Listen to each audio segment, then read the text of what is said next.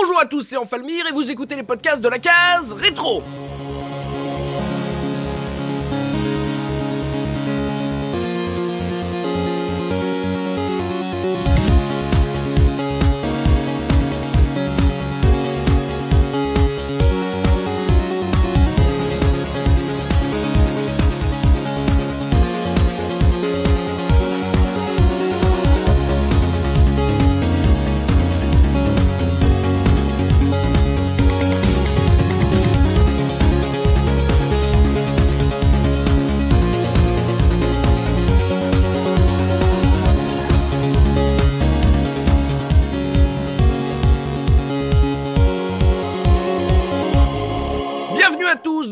Nouveau numéro de votre podcast 100% rétro gaming. Et pour animer cette émission, je suis évidemment accompagné des chroniqueurs de la case rétro.fr avec le Master Soubikoun. Comment ça, Soubi? Salut tout le monde, ça va nickel. Et également Gerfo. Comment ça, Gerfo? Ça va très bien, salut tout le monde. Notre super Pimi. Comment ça, Pimi? Salut tout le monde, ben moi ça va très bien, merci. Et Zéphirin, notre cher Zéphirin. Comment ça, Zéphi? Bonsoir à toutes et à tous. Alors aujourd'hui, on va donc euh, parler euh, de House of the Dead, ce rail shooter édité euh, par Sega et développé par Sega AM 1, ça aura son importance. C'est sorti en 96 en arcade, puis sur PC et Saturn en 98, et c'est le premier épisode de la série qui compte plus de spin-off que d'épisodes canoniques, sans oublier sa superbe adaptation ciné par Uwe Ball. Hein, euh, il y a eu deux films, bon ça voilà, c'est ça, c'est c'est resté aussi dans l'histoire. Et on va commencer sans plus attendre, messieurs et madame, avec ma question traditionnelle, histoire de vous situer par rapport à ce, à ce rail shooter, là, jeu de tir. Euh, quel a été votre tout premier contact avec House of the Dead? Est-ce que c'est euh, justement en arcade ou alors sur console euh, Pimi? Alors, euh, pour ma part, moi j'ai commencé les House of the Dead avec le deuxième, justement. Et pour, euh, pour la petite anecdote, il se trouve que c'était mon, mon amourette, mon amour de, de primaire qui m'avait euh, initié euh, à- au jeu. Il l'avait- mignon il l'avait sur Dreamcast. Et Super plan drague. hein. On avait C'est ça. genre, euh, ah non, mais c'est ça. Au primaire en Plan plus. drague, jouais- non, mais je jure, on avait 8, 8, 9 ans, un truc comme ça, et on jouait déjà à House of the Dead, quoi. Et, et du coup, j'avais j'avais tellement kiffé Les coquins. Faut pas dire ça avec cette voix, Zéphi, ça fait peur. Mm. Ça, on a déjà perdu des gens. Ouais. Et donc, continue à nous parler de ton enfance traumatisée. hein. Ça, va être, non, ça mais va être c'est une marotte là, sur. euh, Parce que j'ai adoré justement et que quelques années plus tard, euh, en fait, j'ai pu, euh, j'ai pu y rejouer, mais sur PC et j'ai fait le premier à ce moment-là. En fait, j'ai commencé par le deuxième et après j'ai fait le premier. Les fameuses suites, hein, je ne sais, je sais même pas, hein, euh, vous avez pu voir en avril, je vous ai pondu un pavé de 15 km sur le, le syndrome des suites. euh, c'est à peu près le même principe pour Pimi, découverte donc par, du, par le 2, et après tu, tu reviens, histoire de voir si, si t'avais euh, loupé un truc dans l'histoire, ou je- vraiment parce que Euh, euh, pas du tout. pour- le jeu. Exactement. Enfin, c'est trop fun, c'est trop bien. elle dit ça avec de la bave aux lèvres, Ah, c'est trop fun Mais oui, c'est génial. J'ai photo à première rencontre avec House of the Dead. Ah bah moi c'est un petit peu pareil. euh, je suis, mais moi je suis carré, j'ai carrément attaqué. Pas de Pimi de l'époque d'ailleurs Non, non, Tiens, d'ailleurs, euh, je, je fais une dédicace à Arnaud. Si tu nous écoutes, euh, sache que je n'ai pas oublié ce souvenir. Oh là Oh Je n'ai pas oublié ces moments passés ensemble. à buter du zombie, c'était bien. non, moi j'ai commencé en fait par euh, par le spin-off euh, Typing of the Dead, Euh, la version euh, la, la version la version où on tuait les zombies en tapant des mots euh, sur son clavier comme un fou. En fait, il y avait eu un, un tout petit article dans PC Jeux à l'époque et tout, puis enfin, ça, ça me semblait tellement euh, Génial, euh, tellement génial quoi. tu sais, Enfin, le, le concept quoi, tu fais mais oui ça, ça doit être bien quoi. C'est- c'est- c'est- Forcément, donc j'avais j'avais récupéré le jeu euh, le jeu en, en version en, en version Tipiak Oui. et euh, du coup euh, par par curiosité en fait j'en avais discuté avec euh, avec quelques amis qui m'ont dit mais euh, t'as jamais fait le premier et tout c'est quand même bien marrant euh, tu devrais tu devrais le- les faire. Parce que donc Typing of the Dead c'était une- un remix de House of the Dead 2 donc il me dit tu devrais essayer de faire le 1 donc il m'avait refilé euh, House of the Dead 1 et puis Virtua Cop Bon, il- il me fait, tu fais un, je te fais un bundle des, des bons, des bons jeux en arcade comme ça. Bon, sauf que jouer à la souris, c'était, enfin, c'était, c'était, c'était pas marrant, quoi. Je veux dire, moi, je l'ai fait sur, euh, sur PC. Alors déjà, les conversions étaient, étaient vraiment affreuses, mais alors en plus, euh, le, le challenge était pas du tout le même quand tu pouvais viser avec ta souris euh, sur, sur ton écran, c'était beaucoup plus simple. Mais il y a ce vrai côté jouissif de jeu qui est super fun et qui est super délirant, qui, qui fait que tu tu- tu t'amuses quand même. Quoi. Et que j'ai d'ailleurs largement préféré à Virtua Cop, qui pour le coup euh. Me semblait un peu fadasse. Quoi.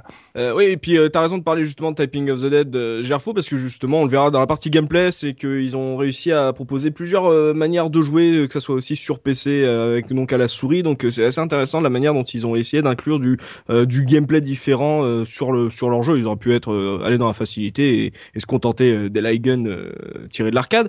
Euh, Zéphirin, toi, première rencontre avec House of the Dead. Alors, c'était en 1997, c'était à la tête dans les nuages à Paris, Ah, fameuse salle. il y a des, bonnes d'arc- des bornes d'arcade là-bas? Et ouais, ah oui, c'est vrai que c'est un McDo maintenant, c'est ça Non, non, non. Euh, non, ça existe toujours. Non, ce que je veux dire, ça C'est existe un toujours, mais massacre, mais ça existe toujours. ce que je veux dire, ça existe toujours, mais il y a juste le McDo dedans, c'est ça Sinon, c'est Non, un il grand. y est grand- pas Non, le McDo. En face, le, mais mais le, le McDo en face est très très bien. ouais. Le, McDo et le Micromania ont tous les deux disparu. D'accord. Ah ouais, moi je pense qu'entre cette salle d'arcade et les fêtes foraines, j'ai dû dépenser quelque chose comme 100 francs de l'époque dans la borne, mais sans jamais aller très très loin, malheureusement. Et euh, bah, le jeu, le jeu m'avait bien plu à l'époque. Et en fait, l'univers zombie dans les jeux vidéo, c'était pas une, grosse surprise pour moi. Je pense que c'était un peu pareil pour beaucoup de gens. Je m'en souviens encore super bien. C'était euh, l'été 96, donc euh, à peu près un an avant la, de découvrir euh, The House of the Dead. J'étais en troisième et j'ai des potes qui viennent me voir à la récré en me disant "Oh, on a chopé un nouveau jeu PlayStation, il est trop bien. Faut absolument que tu le vois. S'appelle Biohazard et c'est trop bien." Par contre, on en a une énigme avec des tableaux et des corbeaux et on est complètement bloqué. Tout est en japonais, on galère comme des porcs. c'est un souvenir génial. Surtout que j'ai vérifié, les pauvres, ils l'ont acheté le jour de la sortie, Biohazard, et six ou jours plus tard sortait Resident Evil, donc la version américaine. Eh ouais, c'est les joies de l'import. Et puis sinon après ça, ça a été euh, The House of the Dead 2 sur Dreamcast euh, chez un copain avec le très sympathique Dreamcast Gun. Ouais, Et donc, euh, Arnaud voir. aussi. non Arnaud, je t'aime. Ah. Donc, euh, euh, si tu t'es lancé dans le 2, c'est vraiment que t'avais euh, vraiment adoré donc euh, le 1, quoi. Pas, non, en fait, je l'ai vraiment fait comme tous les, comme tous les rail shooters, je le faisais en touriste. Euh, J'étais super nul. Et euh, le 2, c'était chez un copain. Il y avait une Dreamcast chez moi à la maison, mais on n'avait pas acheté le jeu ni le Dreamcast Gun parce que on n'était pas fan de- du genre en fait. C'était vraiment pour rigoler euh, à la fête foraine. Mais on aimait bien, on aimait bien euh, en touriste, on va dire. D'accord, en touriste et pas forcément fan du genre. Et toi, Soubi, première rencontre avec ce jeu? Eh ben, je pense que j'ai dû croiser Zephy parce que je l'ai fait exactement à la même époque et également à la tête dans les nuages sur Paris. Alors, énorme. Ouais, donc euh, alors je, je l'ai pas fait en 97. Moi, c'était plutôt dans l'année 98 que je l'ai pratiqué au moment où je suis arrivé donc euh, au lycée où je Ouais. me suis fait des potes au lycée. Et donc euh, ça a été, euh, bah, la- on va dire l'année où j'ai commencé un peu à partir vraiment en vadrouille sur Paris. On a découvert donc euh, la tête dans les nuages. Euh, qui était, j'ai envie de dire, mythique pour moi à l'époque, et qui ne l'est plus Mm. du tout aujourd'hui, puisque ça m'a permis bah, de faire, euh, bah, j'ai envie de dire, des heures et des heures de d'arcade à, à cette époque. Et en fait, House of the Dead, pour moi, j'ai envie de dire, une valeur sentimentale d'autant plus parce que donc avec euh, mon pote avec qui j'y allais tout le temps, et ben c'est le premier et le seul jeu d'arcade qu'on a terminé ensemble.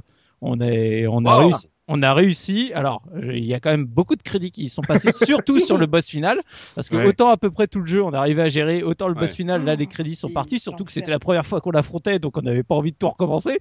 Donc on a balancé Oh, tous les tous les jetons qui nous restaient. Je, je crois qu'on a dû faire à peu près 10, 10 crédits chacun, dont à peu près 5 euh, sur le boss final. Quoi. Et euh, ce qui était énorme à l'époque, hein, Oui. parce que du coup on balançait à chaque fois des pièces. hein. Mais j'avais, tu vois, ce- cette fierté d'être arrivé au bout d'un jeu arcade avec lui, tu vois, c'est le fait de voir, bah, tu sais, les, les crédits de fin qui, qui défilent, machin et compagnie, tu sais, c'est presque, tu vois, la, la- une fierté de gamer, quoi. Ah bah aujourd'hui, tu te prends selfie devant. Hein. Ouais, exactement. et donc, euh, bah, il faut savoir que euh, House of the Dead, que ce soit après le 2, 3 ou 4, je les ai pratiqués uniquement et exclusivement en arcade. Et donc, ça a été très rigolo au moment où on a lancé le sujet, parce que je me suis rendu compte que, contrairement à tous les jeux qu'on a fait à la case rétro qu'on a traité, je n'avais aucune version euh, physique euh, disponible euh, pour Ah. le réviser. Donc c'est la première fois que j'ai dû vraiment regarder des, des, des vidéos sur YouTube parce que bah j'avais j'avais aucune version pour euh, pour relancer le jeu, ce qui m'a fait très très très bizarre pour la première fois. donc voilà, donc euh, pour pour rien vous cacher, il y a en ce moment euh, chez- à côté de chez moi, il y a même une foire. J'espérais désespérément qu'il y ait une borne qui traîne, tu vois, pour euh, au moins refaire une révision. Genre la euh, coïncidence de ouf. ouais. Avec Bah, il y avait que le à 3. chenilles et tout. Il y avait que le 3, donc bah, j'ai pas pu réviser dans les conditions version euh, réelle. Donc voilà. Pour une fois, mais ça veut dire que pour toi, c'est vraiment un- une série qui est très parfaitement connotée arcade. euh, Ah bah je t'ai dit, ai- je n'y ai joué que en arcade, que vraiment dans la salle d'arcade à, à y mettre mes propres sous et, et à, enfin, à dégommer avec le flingue euh, qui était sur l'arcade. Ouais, bah voilà, il y a- vous avez eu un petit panel voilà, de l'expérience qu'ont pu avoir euh, les chroniqueurs euh, sur ce jeu. Euh, je reste avec toi, Soubi, puisqu'on va vraiment se remettre dans le contexte de la sortie de House of the Dead avec la une du mois. Qu'est-ce que t'as trouvé de beau, Soubi? Oui, alors je, donc en- on est en mars 97, j'ai sélectionné la une de Player One. Ouais. Et en fait, je, je l'ai prise parce que je l'ai trouvée très rigolote parce que donc c'est, vous, vous le verrez, c'est une une où on a Star Wars plein but, donc euh, c'est même écrit euh, 1997, l'année Star Wars, puisqu'en fait donc les 20 ans de, de la série, c'était en, au moment où George Lucas commençait à nous refaire tous passer à la caisse avec encore une fois des versions remasterisées avec euh, des nouveaux effets il sera trop tard. voilà, avec des Oui, nouveaux effets spéciaux, machin, patati patata. Et donc j'adore cette couve parce que finalement, euh, tu dis mais mais il parle même pas d'un jeu Star Wars. Non non, il parle juste des films. La couve de- donc de Player One est faite purement sur Star Wars. T'as un dossier dedans qui ne parle que des films. Et pour te montrer que ça devait être un mois quand même bien cheap au niveau des sorties sur console, c'est que bah même d'habitude sur la page, on va dire, t'as au moins les tests du mois. Sauf Ouais. que là, bah de quoi on parle? Donc on parle de Star Wars, on parle des tests arcade. Alors pour que les tests arcade se, arcade se retrouvent sur la couve, c'est que vraiment t'avais pas grand chose à dire. On te parle donc de la Solus, euh, de Donkey Kong Country 3 et de Tobal numéro 1 euh, qu'on t'a mis à la fin du truc. Et en gros, t'as une preview pour Final Fantasy VII en disant l'ultime jeu de rôle. Mais voilà, qu'est-ce qu'on a testé ce mois-ci? Euh, Bon, en fait, on n'a rien à mettre sur la couve, donc on va même pas en parler. Vachemaigre.com. Exactement. Donc j'ai trouvé ça très très fort d'art.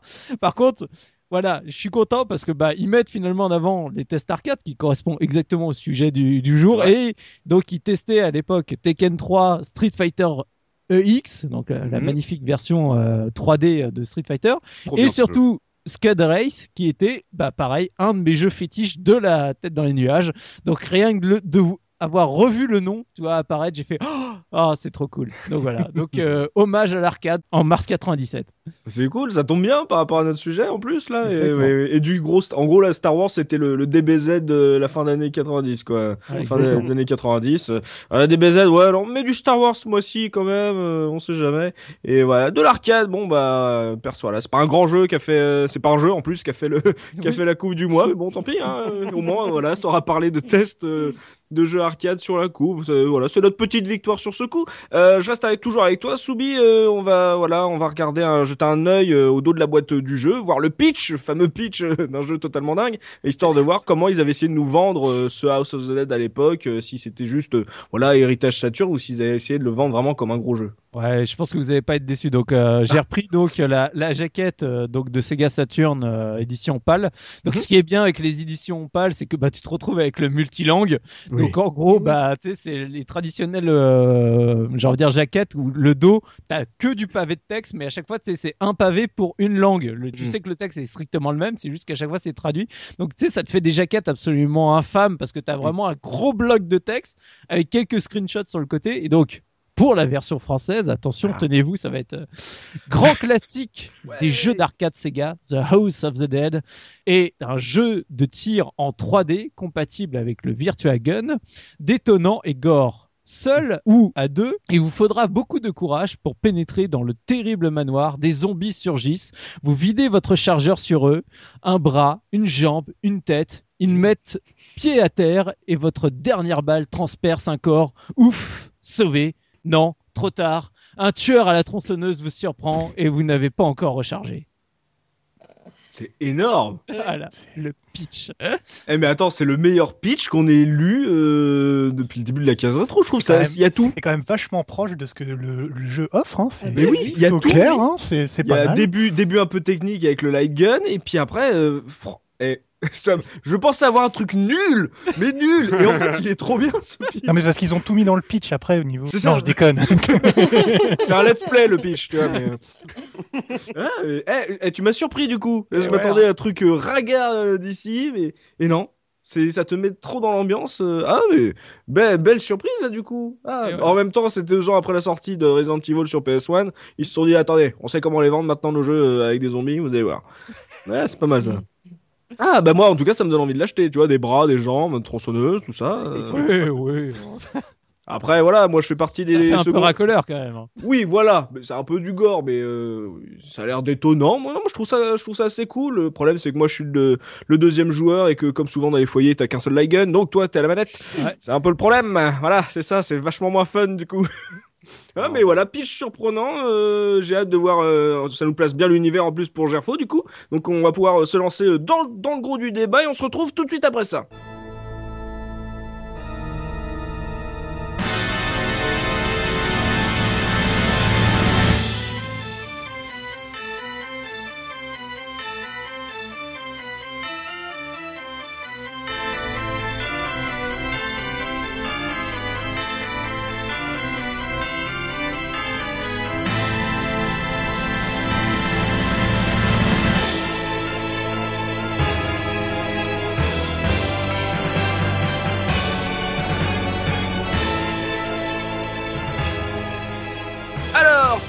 Justement de cet univers mis en avant euh, dans ce qui est dans ce jeu qui reste un jeu d'arcade. euh, voilà, quand du côté des consoles, comme l'a disait Fira, Capcom est en train de justement de créer l'événement avec un petit jeu de zombies pas trop connu. euh, voilà, Biohazard. Euh, Gerfo, comment tu présenterais euh, cet univers et l'ambiance générale du titre, même si on a voilà, on a vu dans le de le pitch un truc assez complet. Est-ce que pour toi c'est c'est bien représentatif? Qu'est-ce que tu ajouterais à, à ce très bon pitch? J'ajouterais que il est beaucoup plus parodique que ne laisserait entendre le, Ah. le, le texte que- que- qu'on a lu. Alors, c'est, on s'avance certainement un peu sur, le, sur, sur les caractéristiques du jeu, mais euh, en fait, bon, je vais peut-être poser juste l'histoire pour commencer. On a deux, deux inspecteurs qui reçoivent un, un, un appel de détresse d'une de leurs amies. Donc, on a d'un côté Thomas Rogan, détective de son état, et G. Alors G, alors ça, ce nom euh, absolument formidable, hein, euh, bien évidemment, G, G arrive, euh, voilà, c'est c'est parce que euh, t'as- G2. Ok, d'accord. euh, c'est- c'est c'est n'importe quoi. enfin, voilà. Qui reçoivent un coup de fil donc de, de Sophie, Sophie Richard, qui, qui travaille euh, qui travaille dans un laboratoire, euh, le laboratoire du, du docteur Curien. Curienne, je sais pas comment vous voulez le prononcer, c'est- euh, voilà, C'est Curien, voilà, et qui leur dit Oh mon Dieu, c'est une catastrophe, il y a plein de monstres, je sais pas quoi faire. T'inquiète pas, bébé, on arrive. Je leur, dis, leur répondent, euh, leur répondent aussitôt amicalement les deux, les, nos deux compères, Oui. et ils décident d'arriver. Et une fois arrivés, mon Dieu, c'est- une catastrophe. Il y a des gens qui courent partout, il y a des, des monstres très bizarres. Que, que devons-nous faire? Eh ben, on va tous les défoncer. Voilà. Et à partir de là, je pense qu'on a fait le tour de l'univers du jeu. hein. C'est- J'exagère bien évidemment. J'exagère bien évidemment, mais bon. Oh je non, pense ça, c'est à peu près ça. Mais oui, non, justement. Non, mais disons que c'est très particulier parce que le, quand, tu ressens le- le- l'univers, tu, tu, tu l'as dit, on est, on est dans une époque en 1996, le, le zombie arrive dans, dans le monde du jeu vidéo. Il a fait une entrée fracassante avec Resident Evil. Bon, moi, j'ai pas trop la culture du cinéma, mais je sais quand même que le zombie, depuis un- une bonne dizaine d'années, c'est quand même une figure euh, euh, de classique de l'horreur qui s'est quand même bien, bien installée. Et t'arrives sur ce jeu et t'es au-delà de la série B, quoi. C'est tellement mal joué et tellement pas impliquant pour le joueur, tu ne peux que rigoler face à ce jeu. Et du coup, il y a un vrai décalage qui, au final, fait que on est happé. Enfin, moi, personnellement, je, je trouve ça, c'est- génial de l'unité, quoi. Enfin, C'est un nanar, quoi. euh, c'est un vrai nanar, quoi. Voilà. moi, je, je, connais pas bien le, le- le- les terminologies, donc je vais pas me risquer sur la définition. En si gros, c'est un nanar ou un- T'es en train de dire qu'il est, euh, qu'il est très premier degré, mais que c'est tellement, euh, en gros, c'est euh, tellement mal ridicule fait que c'est drôle. Voilà. Enfin moi, moi je vois ça, mais j'explose de rire quoi. C'est, je veux dire, le, les, les- en plus, ce qui est, ce qui est ex- extraordinaire, c'est que tout participe à ce décalage. C'est-à-dire, tu, tu, tu- bon, ils, ils ont pas mis longtemps à essayer de mettre le scénario en place. Les, les lignes de texte sont très courtes. c'est un jeu d'arcade, quoi. c'est c'est un jeu d'arcade, donc on n'est pas non plus surpris. Mais derrière, t'as des sons, t'as des, t'as, t'as des, t'as des bruits qui sont absolument improbables, quoi. Ce bruit de tomates écrasées quand tu tues les, les espèces de petits serpents, mais c'est, enfin, c'est, qu'est-ce que ça vient foutre là, quoi? Je veux dire, c'est, c'est pas, c'est pas possible. Il y a, il y a aucun moment où tu frissonnes, quoi. Je veux dire, c'est- Le, le doublage est juste Oui. extraordinaire, Ah, moi je trouve. Parce que le, le, forcément, tu as aussi le délire avec la nénette, que je, que trouve complètement génialissime. Donc, tu arrives, tu as la nénette qui est devant la porte. Bon, déjà, t'as t'as tous les scientifiques, ça fait depuis des mois qu'ils bossent là-dedans, et puis ils découvrent que finalement, ce que l'autre il fait, c'est absolument euh, dégueulasse. Et, euh, vous vous êtes pas posé des questions avant, les gars. Et surtout, donc t'as la nette, elle est là, elle est juste devant, et puis t'as le grand classique, t'as un des boss qui arrive, qui la- qui l'attrape juste avant euh, bah, que tu la sauves. Donc, oh, bah finalement, elle s'en va. Mais c'est euh, justement celui qui est censé jouer, donc son, son compagnon, tu sais, c'est Sophie. Tu sens la, tu sens la tension dramatique au moment où elle s'est fait enlever. Tu, tu sens vraiment, c'est, ça l'a affecté au plus profond de lui-même. C'est, ah merde. Bon bah tant pis. Bah. Mais tout est et même dans la mise en scène, tu vois, je reviens toujours sur le personnage de Sophie parce que c'est, je, je trouve ça son traitement absolument abusé quoi. T'arrives à la fin du premier stage, donc tu la retrouves dans une pièce, tu fais ah ça y est de nouveau je vais sauver et là t'as l'autre boss, le boss du premier stage qui arrive, qui lui met une énorme mandale, mais genre un truc Oui. absolument abominable. Tu dis, mais ça, ça devrait être interdit, ce genre de choses. Et elle meurt lamentablement. Mais pareil, tu sais, tu sens toute la, la tension dramatique au point que, donc, alors. je- Father je- ouais, voilà, t'arrives à la fin du jeu. T'as, en fait, t'as trois fins possibles, mais en gros, la fin que à peu Ouais. près tout le monde avait est une, une- la fin normale. Et c'est de nouveau le gars il repart et fait. En gros, c'est euh, ah Sophie. Bon bah. C'est- Sérieux Oui, c'est ça. C'est Sophie. Oh mon dieu, t'imagines toute l'émotion qui, qui, qui, qui- qui transparaît dans un seul mot, quoi. Je veux dire, l'acteur qui joue ça, il fait Attends, comment je vais le jouer dramatique euh, Je sais pas. Donc, et il y, a rien, il y a rien. C'est creux. Tu, bon, comment tu peux croire à ça? J'ai payée pas à la ligne. hein, temps. euh, voilà, maintenant, euh, c'est pas grave, j'ai perdu ma femme, mais on s'en fout. C'est Ah, vous êtes en train de me dire que le film du Ball en fait est une bonne adaptation. pas loin. hein. Il est, bah, vu qu'il est très marrant, ouais, quelque part. Hein, c'est Ah ouais, c'est bah, pas fou. Hein. Ouais, voilà, te- Moi, je trouve que le personnage de Sophie, c'est juste, mais c'est c'est une caricature complète de, de la jeune fille en détresse au point que c'en est vraiment, je trouve, malsain. C'est vraiment la, la mandale que met le boss euh, à ce personnage. Tu te dis, mais c'est trop chelou. Et, euh, et à la fin, donc comme je dis, en fait, t'as trois fins différentes. C'est en gros, soit t'as la fin neutre, donc euh, le gars repart, pff, il se passe rien. Soit t'as la mauvaise fin et donc là, t'as un moment, t'as une séquence, t'as la porte qui se réouvre et tu vois donc Sophie en mode zombie. Soit t'as la bonne fin où finalement elle a survécu à la mandale, euh, à la hallebarde qui aurait dû la trancher en deux vu la puissance du personnage et l'arme qu'il a qu'il a utilisée. Et finalement, euh, oh bah je suis là, euh, merci pour tout et on repart. Oh là là là là. D'accord. Il lui met un coup de, enfin, il lui met le coup de C'est hallebarde, ça la transperce pas, il la projette contre le mur, mais c'est ultra sûr. violent. hein. Bien sûr. Non mais c'est le décalage, c'est le décalage entre ce que ce que le scénario veut te faire croire, c'est-à-dire Oui. genre que le boss là, alors qu'en fait il, il a une espèce de parce que les boss autant les, les monstres génériques c'est des zombies, autant le- le- les boss c'est des espèces d'assemblages euh, très bizarres donc c'est censé être une, une monstruosité absolument euh, euh, C'est un une force une force de la nature euh, artificielle on va dire quoi, tu sais, Ouais. le, le- le truc sorti d'un cerveau fou. Mais l'animation elle est tellement euh, c'est genre elle, elle est, elle est à l'écran, ouais, ouais, ouais, ouais. boum, elle, est- elle est Ah non, mais sort de l'écran à la finisse dans cette séquence. T'as l'impression que c'est- c'est c'est- c'est un ballon projeté, quoi. Tu vois, c'est tu fais, bon, d'accord, pourquoi pas, mais euh, Ah oui, c'est autant comique que brutal. Ouais. ouais, c'est ça. c'est- c'est- Je m'y attendais pas du tout, quoi. Voilà. euh, Ah, C'est mon moment préféré du jeu, je crois. hein. il y en a beaucoup. Ouais. Euh, Pimi, toi, de ton jeune âge, euh, de l'époque, tu, tu, as, tu le trouvais drôle aussi ou pour toi, Ah ou toi oui, c'était vraiment à euh, fond Clairement. Clairement, nous, euh, qu'est-ce qu'on rigolait devant ce truc parce que, en fait, il faut dire, je suis, je suis quelqu'un qui, qui a très peur pour pas grand-chose. Et, Oh, et- ça s'est pas vu Oh, sur pas du tout. Voilà, exactement. Mais en fait, dans, dans ce genre de jeu, t'es tellement accompagné, t'es tellement guidé que forcément, en fait, tu ne peux ne pas. C'est pas possible d'avoir peur, en fait. C'est pas possible que tu puisses flipper à ce genre de truc. Et, et nous, euh, qu'est-ce qu'on rigolait? Parce que même à l'époque, quand on était gosse et qu'on entendait, euh, euh, voilà, la, la fille crier, ah, forcément, on rigolait comme des. comme des bossus quoi alors que finalement pour pas grand chose et, et perso, pour, pour, un, pour un univers comme ça, ouais, c'est l'un des rares jeux, si ce n'est le seul jeu finalement auquel, euh, auquel je flippe pas devant quand, euh, quand j'y joue, en fait. Pourtant, il est gore. hein. ouais, ah bah, Ouais. Il, est, il est vachement gore, ouais. ouais. Ouais, bah, euh, Zephy, justement, le fait que ce soit violent et que, contrairement à, à Resident Evil euh, qui était très sérieux, qui faisait vraiment peur, là, que ça soit vraiment très nanar. Euh, toi, ça t'a plu, euh, fan de, de films pourris? Ah ouais, ah, j'étais à fond. Et moi, si je dois résumer le jeu, hein, on a un agent qui est manifestement en flag de cosplay de Rick Deckard de Blade Runner.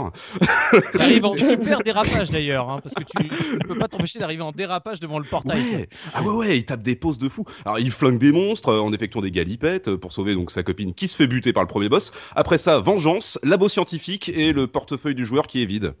Voilà. à, mon goût, c'est simple, mais c'est très bien mené et euh, je trouve que c'est suffisant pour un rail shooter. Pour peu qu'on aime le genre donc euh, horreur et zomblard. Mm. C'est même très cool.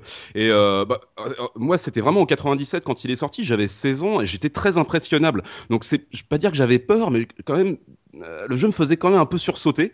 Ah bon Et, mais c'était le fun et l'aspect série B qui qui se prend pas au sérieux, qui primait, euh, on, je est plus sur du, on est plus sur du Z là. Ah ouais, ah oui, oui, oui, voilà, on lorgne vers le Z complètement. Et euh, ah ouais, c'est vrai que c'était un, un bon moyen de se démarquer d'un autre jeu qui lorgnait aussi vers le Z, mais qui foutait les chocottes, comme tu disais. Et c'est quand même curieux parce que six mois plus tôt, donc sortait Biohazard au Japon, avec un manoir, des Oui. zombies, un scientifique taré à lunettes de soleil.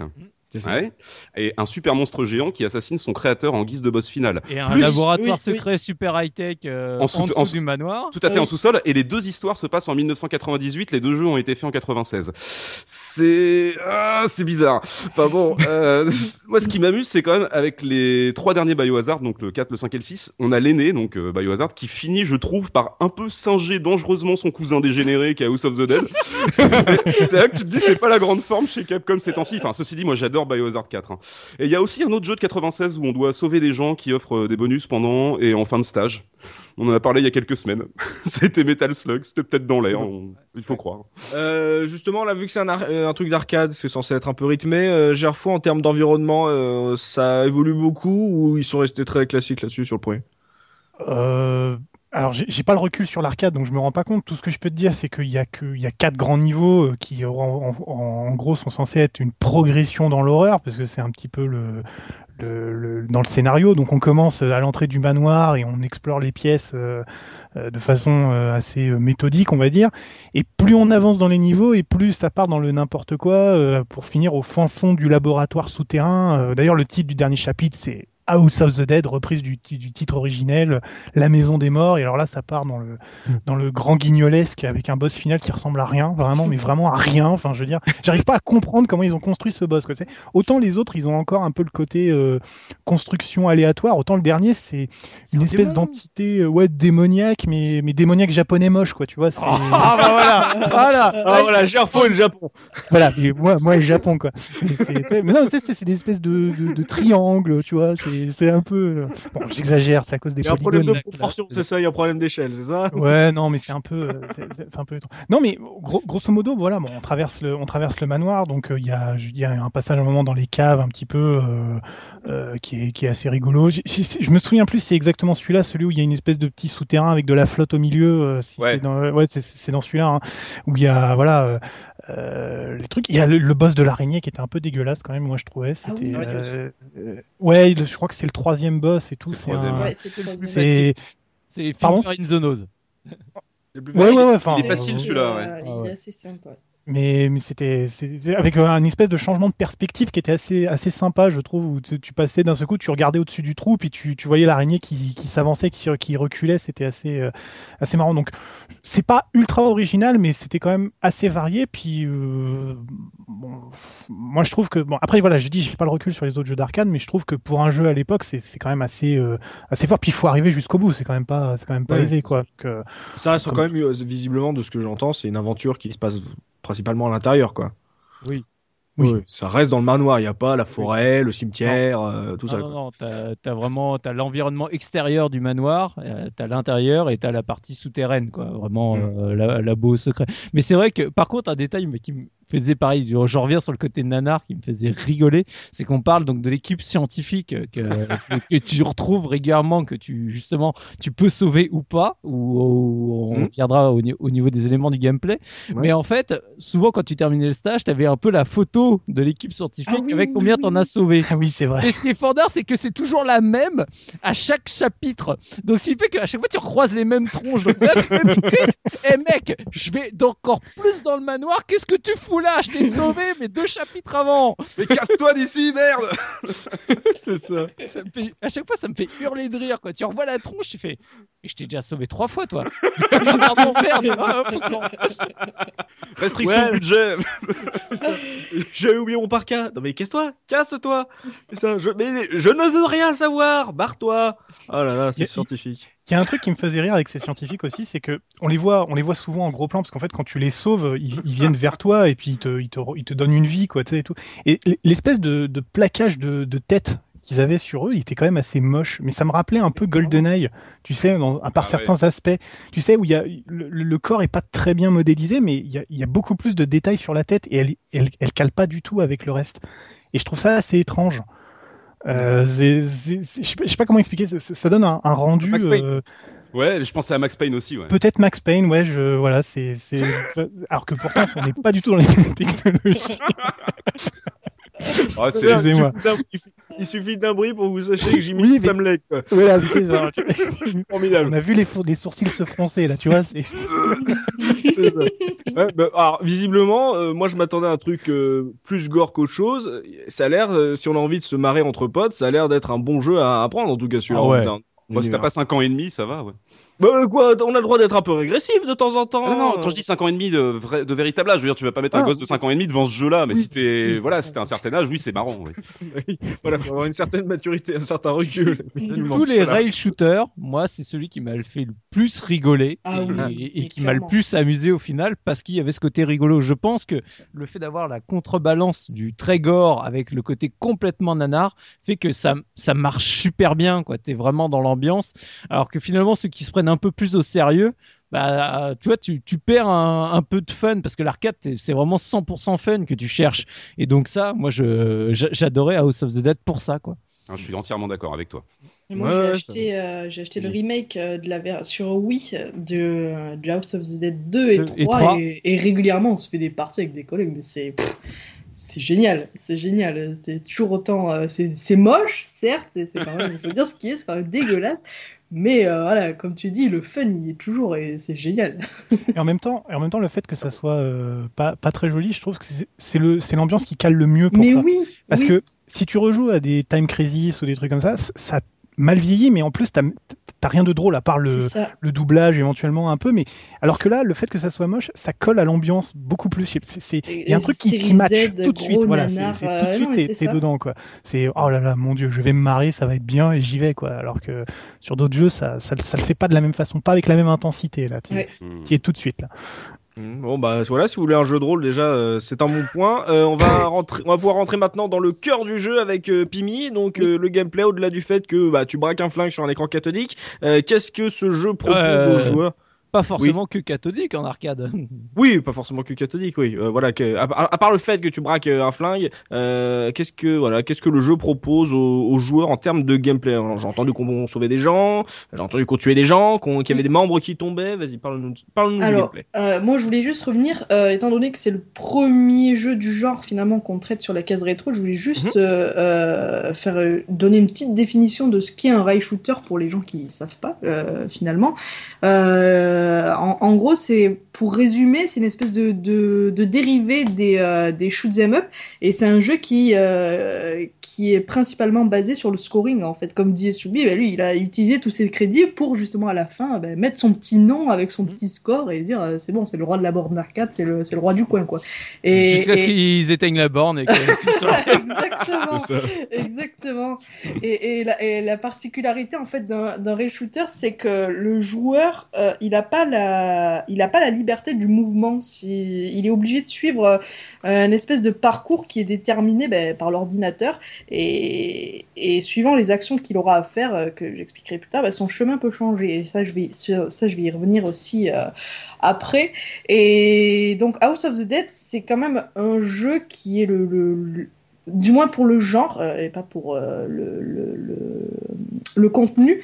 C'est c'est un jeu qui est qui est euh, directement euh, l'héritier euh, du du d'un des plus emblématiques finalement des rail shooters qui était Virtua Cop. Il me Oh semble oui. qu'il est sorti sur PS1, c'est ça. Euh, PS1 et borne d'arcade. Oui, oui, je dis Tu me parles de quoi Virtua Cop? Euh, Oui, Virtua bah. Cop, je ne pense pas à l'époque. À ces gars, Oh ils- je suis pas sûr qu'ils avaient envie d'aller voir chez les copains. C'est ça, voilà, ils avaient leur propre console. Time Crisis. Oui, oui, Time Crisis, oui. Toutes, mes excuses. Voilà, Ah bah oui, Time sur. PlayStation et Virtua Cop sur mais Saturn. il est sorti, ouais, c'est ça, il est sorti avant. Et, et, et comme vous l'avez dit, en fait, bah, Virtua Cop, c'est un jeu qui se prend beaucoup plus euh, au sérieux, puisque ça parle genre euh, euh, de, de flics euh, qui, vont, qui vont arrêter des trafiquants d'armes, machin, et, et poursuivre de partout. Bon, bref. Oh, c'est chiant. Euh, c'est pas, voilà, quoi, c'est le jeu, tu- comme disait Un autre Erfo, débat. tu y joues, mais bon, pff, le fun, il est pas, il est pas aussi présent que dans, dans un House of the Dead. Et, et donc, euh, tout ça pour dire que oui, la version arcade, tout comme la version Saturn, donc euh, pour revenir à House of the Dead, se jouait avec un, un gun, euh, qu'on appelait les light guns, et on avait le choix aussi de la manette, évidemment, pour la, la version Saturn, pour les gens On qui avait le choix. On avait le choix. Voilà, le choix, c'est un peu le Pardon. choix. Euh, tiens, tu prends la manette. Voilà, c'est la punition, défaut. quoi. Et, finalement, ben, quand on joue avec le light gun, euh, ben, tout, tout comme avec la manette, les seules actions que, le joueur euh, puisse faire, c'est ben, tirer sur les ennemis, les viser et recharger, son flingue.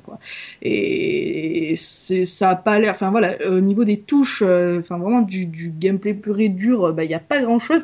Mais ce qui, ce qui apporte vraiment au jeu, c'est la particularité du. euh, par exemple, en fait, le joueur, comme vous l'avez dit, on rencontre des chercheurs euh, qu'on va sauver 4-5 fois dans le jeu tout au long de la partie. Et ces chercheurs, en fait, on a le choix euh, de les sauver ou de les regarder se faire buter lamentablement. Ou de les Et- tuer. De les oui, tuer, aussi. Et de les tuer, oui, Ils aussi. perdent la vie, mais Exactement, c'est ça, c'est ce que j'allais dire, c'est qu'on on peut choisir de les tuer, ce qui a, ce qui a pour euh, conséquence de perdre un point de vie, une torche de vie, puisque notre, euh, notre compteur de vie est matérialisé par des, enfin, est, est personnifié par des torches. Ils ont Et- un problème, et- ces gars, avec les, avec les visualisations de vie. Hein. Faut pas rester avec des cœurs ou une jauge, les gars. Non, non, faut que ça soit, un- faut que ça soit une lampe avec une fumée ou alors des torches, quoi. Moi, j'aurais dit, moi, c'est une lampe, c'est une lampe à huile, moi, je trouve. Ouais, c'est ça, c'est ça. Ouais, ça ressemble, euh, enfin, moi, je dis une torche, mais ouais. Hmm. C'est pour te dire à quel point on n'est pas d'accord, quoi. On n'arrive même pas à se représenter ce que c'est comme objet, quoi. Un, c'est un toaster, ouais.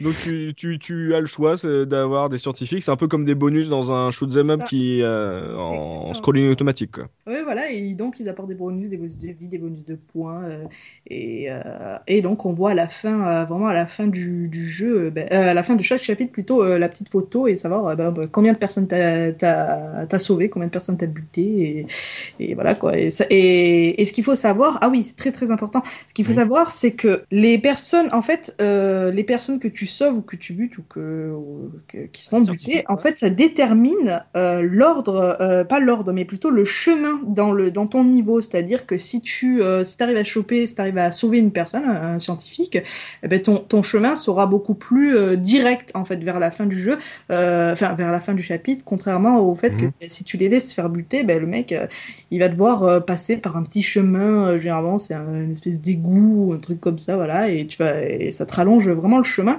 Et, et quand tu quand as utilisé tous tes crédits et tous tes continues et que tu meurs à la fin, eh ben, en fait, tu vois, euh, tu vois vraiment toute ta progression que tu as fait tout au long du jeu, en fait, pour voir euh, dans, dans quel euh, dans quel recoin tu as pu parcours. passer. Ouais, exactement. Tu peux voir tout ton parcours et euh, tu aurais pu te dire ah mince si j'avais si j'avais si j'avais sauvé cette personne, ben voilà, j'aurais fait les tout droit, ça aurait été plus simple, machin. Et, et ça peut ça peut aider notamment ben, à élaborer des, des certaines stratégies pour les pour les parties futures. hein. Ouais. C'est c'est les scientifiques qui déterminent le, si t'as que. la bonne fin ou pas. Alors, euh, la- les, Oui. les différentes fins, je me rappelle plus comment elles sont déterminées, pour être franc. Ouais, c'est ce que je t'ai demandé, je savais pas. C'est Je- au score. C'est un mélange de score et de nombre de continues utilisés en fait. Ouais. Oh là Il y a un score, euh, il y a un score palier 62 ou 68 000 à atteindre.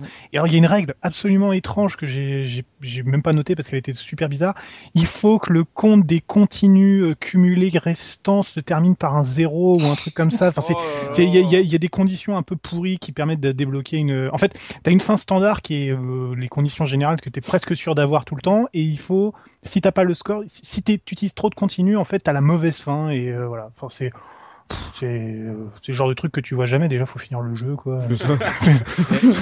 voilà, quoi. C'est exactement ça. Euh, C'est clair, c'est clair. Parce que Mais- je l'ai refait là pour, euh, bah, pour, euh, pour, pour le podcast. Euh, putain, le nombre de contenus que j'ai utilisé, le nombre de crédits, je, je sais même pas comment j'ai utilisé pour, le, pour pouvoir le finir le truc. Quoi. Pour revenir sur, les dif- sur les différents embranchements, il n'y a pas que les scientifiques. En fait, les scientifiques, ouais, les scientifiques peuvent, en gros, en fonction de, de tu les sauves, en gros, ils vont soit te donner une vie, soit en, ouvrir un nouvel embranchement, soit te dire, oh merci euh, d'avoir pris le risque de perdre une vie et je te donne rien en échange.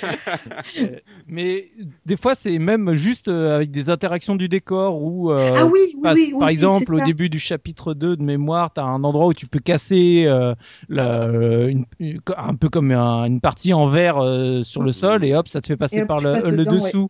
Ouais. En gros, c'est tu as des interrupteurs qui, où tu vas te choisir en haut ou en bas. Enfin, tu as plein de petites interactions. Et de mémoire, et là je dis peut-être une bêtise, mais même je crois en fonction de si tu as à certains embranchements, si, si tu pas réussi à éliminer tous les ennemis, tu sais, il- genre il arrive, il t'a bouffé, t'as- t'as- il t'a fait perdre une vie, ça peut également t'emmener sur un embranchement différent. Ah. Euh, ça, c'est à revérifier parce que bah, n'ayant pas pu repratiquer vraiment correctement le jeu, euh, c'est, je, je- je me- Ouais. c'est vraiment que sur ma mémoire. Mais il me semble qu'il y a vraiment ces trois éléments qui te permettaient d'avoir plein d'embranchements. Et c'est ça qu'il faut vraiment revenir sur House of the Dead, c'est que, bah, en gros, à cette époque, en salle d'arcade, en gros, les rail shooters, t'en as 40 000. C'est, Ouais. comme le FMV euh, sur PC et compagnie. C'est exactement ça. Donc euh, en gros, c'était, on avait trouvé cette formule et on allait l'utiliser à toutes les sauces dans les salles d'arcade. hein. C'était le truc qui marchait super bien depuis Virtua Cop. Alors euh, moi j'avais pas mal reparlé de l'adaptation donc euh, de Jurassic Park 2 là, The Lost World que j'adore Oui. également en rail shooter que je trouve euh, excellent mais dans une autre catégorie. Mais à l'époque t'en avais mais vraiment de toutes les sortes avec tous les types de flingues parce que dans House of the Dead 3 c'est un shotgun. hein, que il faut, il faut Wow. faire avec la, le pompe et tout. C'est bien bien crevant. Mais ce qu'a apporté vraiment House of the Dead en termes de gameplay par rapport à Virtua Cop, c'est en gros la localisation des dégâts qui était vraiment quelque chose de nouveau où là tu shootais les bras, les jambes, les machins, t'avais tout qui volait. Et surtout donc ce multi-chemin, ce multi-cheminement qui permettait un peu de casser le- la monotonie quand tu recommençais une partie.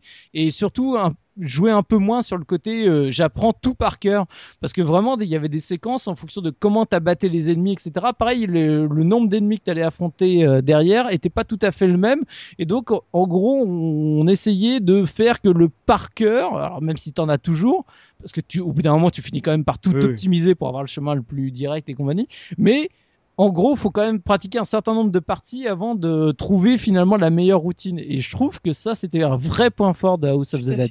Ouais, bah, tout ce que tu dis là sur euh, en gros les, les conditions, même Gerfo là avec le côté avec les trois fins pour euh, pour avoir la, la meilleure fin. En, en, en gros, c'était pas pour dire euh, aux joueurs euh, fais ça pour euh, atteindre ça. En gros, c'est une manière de faire un système aléatoire puisque euh, dans le feu de l'action avec la difficulté d'un jeu euh, forcément typé arcade où tu vas cracher les pièces, là euh, toutes ces petites en gros micro conditions faisaient que tu avais une aventure un peu différente à chaque fois que tu relançais la partie en gros. Bah oui, parce qu'en plus, les scientifiques, ils, comme dans tous les rail shooters, ils sont toujours mis en position hyper complexe où si tu réagis pas tout de suite, rapidement, tu t'arrives quasiment plus à les viser parce que tu as toujours quelque chose qui se met devant ou en tout cas, il est, t'as plus de chances de toucher le scientifique ou le civil que le que le mob en lui-même. Donc euh, c'est vraiment t'as as un instant de quelques secondes, enfin même pas de, de quelques dixièmes de secondes pour dire finalement est-ce qu'on prend le risque ou pas quoi. Et alors quand t'es à deux c'est encore plus fandard parce que t'en as toujours un qui se dit finalement je le fais, qui shoot le civil et qui fait que tu perds. Toi déjà bah, le gars il a, perdu une vie. Et en plus finalement t'as pas le bonus de du chemin euh, on va dire un peu plus simple derrière. Donc euh, ça,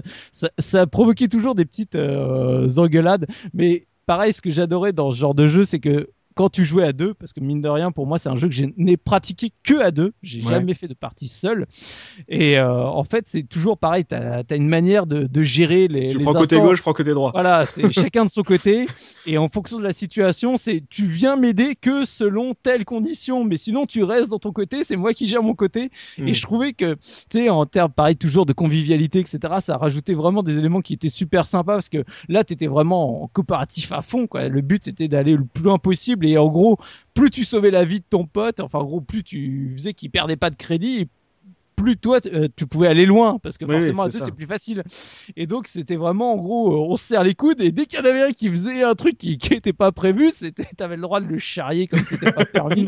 Enfin, euh, je- moi je garde des souvenirs extraordinaires et toujours avec ce côté arcade, ce qu'il faut pas oublier c'est que quand tu es en arcade, tu es presque en représentation publique. T'as souvent des gens qui viennent voir ce qui se passe, surtout quand tu commences à à jouer un peu correctement et que tu arrives à des stages qui sont, on va dire, pas les premiers, donc c'est-à-dire Mm. pas les stages que tout le monde a vu. Là, ça y est, il y a toujours un petit attroupement qui se met à côté de toi qui vient te rajouter une pression que t'as pas du tout sur n'importe quel jeu que tu joues chez toi où tu mets pas déjà tes sous au départ, donc déjà première pression, et en plus t'es en représentation publique. Donc c'est-à-dire autant quand t'es un MVP, t'as la foule qui est en, en liesse, autant quand tu commences à faire n'importe quoi, tu, tu sens la tension sur tes épaules avec les gens qui se moquent de toi, quoi. Et moi j'adore cette sensation, je trouve ça très très fort d'art. T'entends, t'entends le mec derrière qui fait T'inquiète, on va jouer dans pas longtemps. Exactement. Et euh, le, tu parlais de démembrement justement, c'est euh, on, parlait ça, c'est vanté en plus dans le pitch. Euh, c'est que esthétique ou ça a un intérêt, ça ralentit les monstres, ça fait quoi vraiment? Est-ce que c'est juste un gimmick pour être fun de dire ah on peut démembrer un peu comme Soldier Fortune En, en- fait, ça sert surtout pour les, on va dire, ceux qui sont armés. Parce que, donc pareil, euh, souvent, ils, soit ils vont avoir une hache, une tronçonneuse, enfin tout un tas de choses. Donc, euh, bah, souvent, le, le fait de viser le membre, qui va être, on va dire, le membre létal le plus rapide, vaut mieux l'éliminer tout de suite. Parce que les zombies, euh, quoi que tu shootes, faut vraiment leur mettre plein de bastos pour, euh, pour qu'ils tombent. Et Mm. des fois, ça arrive qu'ils vont carrément te envoyer les objets à la tronche, ce qui augmente le nombre de cibles à viser et en plus avec une cible mouvante ce qui est toujours assez euh, assez désagréable. Donc euh, ça a un vrai intérêt dans le sens où euh, si tu veux vraiment bien jouer il faut bien choisir les zones que tu que tu vises d'abord quoi. Pour chaque mob et ça t'oblige à connaître les, euh, j'ai presque envie de dire les patterns les manières de, Mhm. de bouger de chaque mob pour optimiser ça Hmm, Et euh, c'est difficile, Zéphirin, euh, toi qui as dit, t'as t'as dit que t'es euh, pas trop euh, fan de ce genre, mais tu le fais en touriste. C'est un jeu qui est difficile quand on n'y joue pas, quand on claque pas euh, 2000 pièces? Alors, euh, la maison d'El La Muerte, euh, bon, je vais le dire, je suis super nul au rail shooter, comme ça c'est dit. Euh, en fait, j'aime pas, j'aime pas tenir une arme, même en plastoc. J'ai un- gros souci de coordination. Alors, vous allez Eh, moi. je- je- oui, t'allais dire quoi? Mais tu pourrais y jouer sur PC à la souris comme Gerfo? Alors, je vais y venir à ça, en fait. Euh, j'ai un gros souci de coordination pour ce qui est de recharger les balles, parce que je compte pas et euh, je panique un peu. Donc, le temps de me, me rendre Reload, reload reload reload Mais je comprends pas j'arrive pas à flinguer le zombie le, le- le temps de me rendre compte que le chargeur est vide et de le recharger, euh, j'ai perdu une seconde et demie. Je me fais bouffer par un gros zombie dégueu. Donc, Je suis la euh, même. Euh, ah bon, je suis un petit peu rassuré. J'ai- j'ai- J'aime j'aime pas franchement le genre, comme je disais. Je suis pas à l'aise debout avec une arme dans les mains. Mais alors, en redécouvrant le jeu sur émulateur avec une souris, donc il y a quelques jours, bah, je me suis surpris à triper, mais comme un malade. Mais j'adore vraiment le jeu. Euh, clic gauche pour tirer, clic droit pour recharger, et youpi la vie. Oui, hein, c'est- Oh, oui, mais- oui, oui. bah, tu vois moi je trouve ça dommage le, le, le reload en clic droit enfin parce que Ouais, je comprends, c'est moins physique. Le, le- Mm. le fait d'avoir euh, le, le flingue en main, mine de rien, le reload, parce qu'on ne l'a pas dit, se faisait en tirant en dehors de l'écran. C'est ça. Ce qui t'oblige quand même d'avoir, euh, surtout en arcade où l'écran est assez grand, d'avoir quand même un mouvement assez, euh, j'ai envie de dire, euh, bien Optimisé. précis, optimisé, pour vraiment tirer juste à côté de l'écran, mais pas trop loin, parce que sinon, bah, tu perds du temps à revenir. Mais en même temps, si t'es trop près, bah, en fait, tu tires hein, dans le vide et donc Ouais, euh, t'as pas reloadé. Non. Et mine de rien, c'est, tu viens de le dire, ces jeux-là étaient hyper physiques. Moi, à l'époque, avec mon pote, quand on faisait des sessions, qu'on arrivait à plus de 20 minutes de jeu, quand t'es à bout de bras avec le pistolet et à passer ton temps à faire le yo-yo, parce qu'il faut que tu tires très vite, alors tu passes ton temps à ta ta ta ta ta ta ta, reload, ta ta ta ta ta ta, reload, ta ta ta ta. Et bah ça, quand tu fais ça pendant 20-25 minutes, je peux te dire qu'à un moment, tu commences à avoir les avant-bras qui, qui Mmh. commencent à avoir des crampes comme c'est pas permis. Tu Et- suintes, hein. Ouais, et la fin du jeu finalement devient presque plus pas- dure, pas parce que euh, en fait il y a plus de zombies ou autre, c'est juste que tu deviens de moins en moins précis au fur et à Ah mesure parce que tu fatigues vraiment et t'as jamais de pause. Hein. C'est pas genre ouais écoutez les gars on fait 5 minutes de pause là le temps que je me et puis on y retourne. Non c'est on continue on continue donc quand t'arrives à la toute fin que ça fait 20 minutes que tu tiens le flingue à bout de bras et comme je disais sur le premier c'était un flingue ça allait mais quand sur le 3 t'étais avec le euh, Mmh, le shotgun, euh, à la- au bout d'un moment, tu t'étais épuisé, quoi. Et donc, ton pote, il te fait continuez sans moi. donc voilà, c'était vraiment des jeux physiques pour de vrai, quoi. Mm.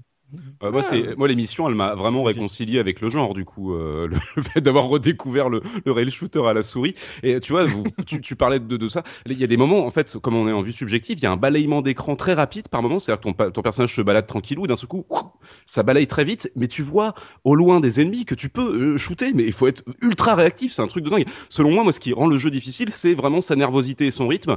Et en fait, c'est des qualités parce que ça rend le jeu fun et dynamique. Mais comme c'est de l'arcade, on te laisse pas une seconde de répit et faut vraiment, enfin, je, je considère qu'il faut apprendre le jeu par cœur pour cartonner. Le premier niveau, je le déchire mais ultra bien parce que je l'ai fait trois quatre fois d'affilée et t'apprends très très vite. À passer mmh. le deuxième niveau, je me fais, euh, je me fais mais laminer quoi.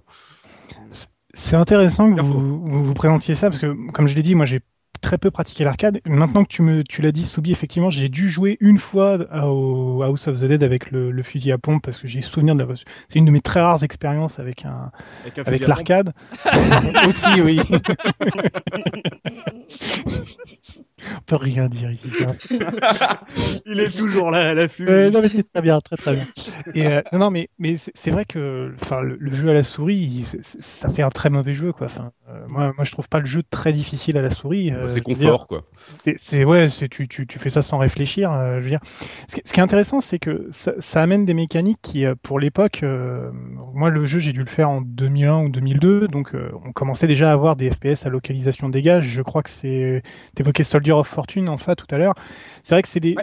c'est des jeux qui, qui ont commencé à voir apparaître ça de manière plus régulière et donc euh, moi j'en ai fait beaucoup. Et House of Z c'est arrivé comme une récréation. Je veux dire il y a rarement plus de 3 4 ennemis. Bon sans compter les petits serpents mais l'expérience de jeu est profondément transformée. D'ailleurs c'est aussi un peu pour ça je pense que les les reviews sur, euh, sur, sur la version PC étaient pas bonnes, au-delà en plus des problèmes euh, de, de framerate qui étaient vraiment ridicules. Qui, euh, voilà. Mais c'est fou à quel point ça, ça change complètement ce qu'on perçoit du jeu. Quoi. Enfin, pour moi, c'était un jeu débile. quoi. C'était vraiment trop facile et trop.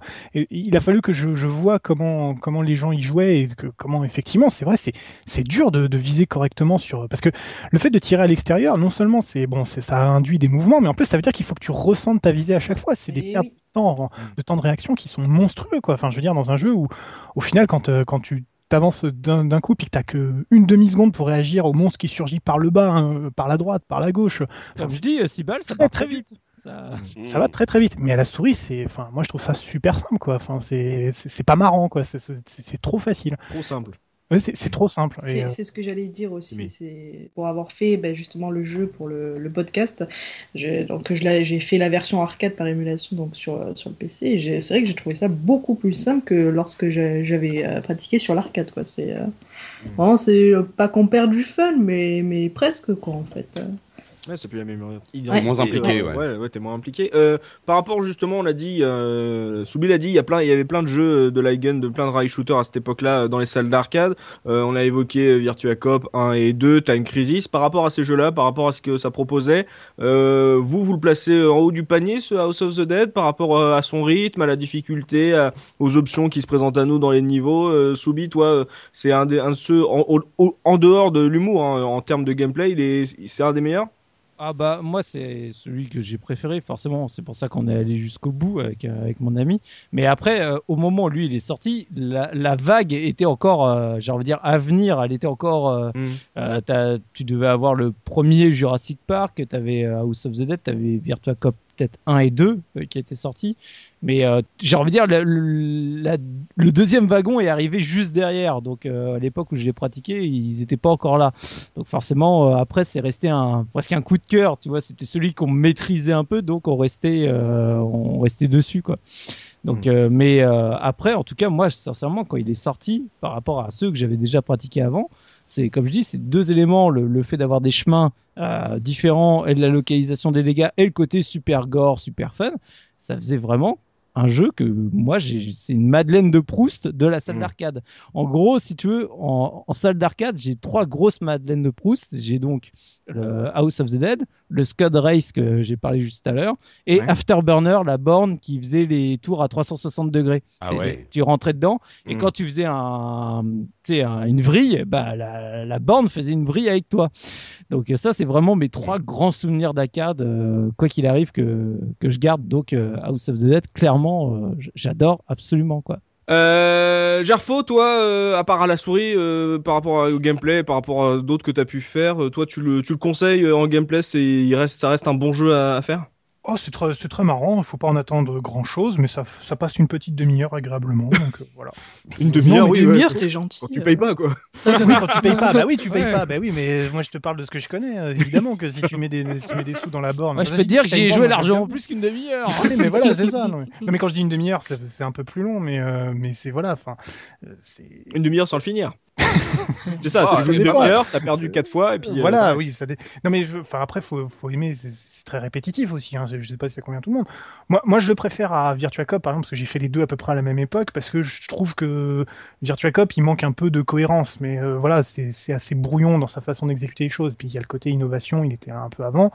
House of the Dead au moins ça me fait rire, donc euh, voilà. Bon, après c'est qu'un petit jeu, quoi. Voilà, faut pas non plus euh, lui lui Bon. mettre trop d'importance. Voilà, c'est c'est bien. Mais, mais encore une fois, pour moi, c'est comparé à tout ce que j'ai fait sur PC en FPS euh, à la souris. Ah. sur le, en Ah, termes de bah, gameplay, en termes de gameplay, pour moi, c'est très limité. Donc forcément, euh, je peux pas, je peux pas lui, lui, lui jeter des, des fleurs, quoi. C'est- faut être honnête, quoi. C'est comme je disais, c'est vraiment, c'est c'est exactement comme les jeux en FMV de l'époque. C'est-à-dire que, en gros, à l'époque, euh, les, les rail shooters, on s'est dit c'est génial, c'est la révolution, on va en voir partout dans les salles d'arcade, c'était la, folie furieuse. Mais c'est des jeux où, à l'heure actuelle, franchement, c'est super dur de d'y rejouer. Ça, ça a vraiment perdu énormément de, de sa valeur ajoutée, quoi. Mm. Et donc en gros ça a été un, j'ai envie de dire un éphémère de, des années 90 comme le FMV quoi. C'est d'un coup c'était c'était hyper hype, c'était hyper tendance, c'était génialissime. Mais maintenant voilà faut. Et ça reste un genre hyper grand public parce que même au corps aujourd'hui, même quand t'as une vieille borne, hein, euh, quand tu. Oui. Moi, je me suis baladé avec ma copine, on a fait plusieurs rail shooters. Moi, je suis pas particulièrement fan, mais voilà, t'as le flingue, tu tires, c'est voilà, t'as tout, t'as tout compris dès le départ, quoi. Certes, mais après ça, ça reste quand même limité. Je veux dire. Oui, euh, oui, c'est il y a peu de profondeur possible. Si tu veux, si tu veux, pour moi, c'est exactement le même problème que je, je digresse un peu, mais que le point and click qui reviendra pour moi jamais, parce que tous les éléments du point and click aujourd'hui font partie des jeux d'aventure à la troisième personne. C'est des choses qui sont intégrées maintenant dans des, des jeux au gameplay plus large. Tu reprends les éléments. Bon, bah, l'élément du rail shooter, c'est le fait de pointer quelque chose. Vers un point and shoot. Voilà, c'est un, c'est, c'est- c'est- c'est ça. Mais voilà, je veux dire, aujourd'hui, t'as plus, je, je crois pas, à part le côté nostalgique ou le fait de l'avoir connu, ou par curiosité, parce que c'est très sain d'avoir la curiosité d'aller voir à quoi ça ressemblait. D'aller démembrer des zombies, mais bien sûr. Voilà, oui, voilà. Ça, oui. Mais je veux dire, aujourd'hui, euh, des jeux de zombies, euh, je veux dire, la mode du zombie est toujours pas passée, on en trouve Ouais. tout- dans toutes les sauces, euh, voilà. Maintenant, il y a le côté comique, donc ça, ça rattrape et ça, c'est rien que pour ça, ça vaut Tu- le coup. Comme tu regardes un vieux film un peu tu- pourri, et voilà. Mm. Tu, tu vois, à l'époque de Oui. la Wii, ils ont commencé à essayer justement de re- remettre ça un peu en avant parce qu'en gros, avec euh, le Wii Zapper, euh, tu, tu pouvais finalement euh, te remettre à- au mode des rail shooters. Donc, avec les House of the Dead, on a dit 1 et 2, enfin 2 et 3 qui sont ressortis, le Overkill qui est également sorti peu de temps après. Mais même pareil, tu prends le Dead Space, euh, je me rappelle plus de son, son petit sous-titre derrière.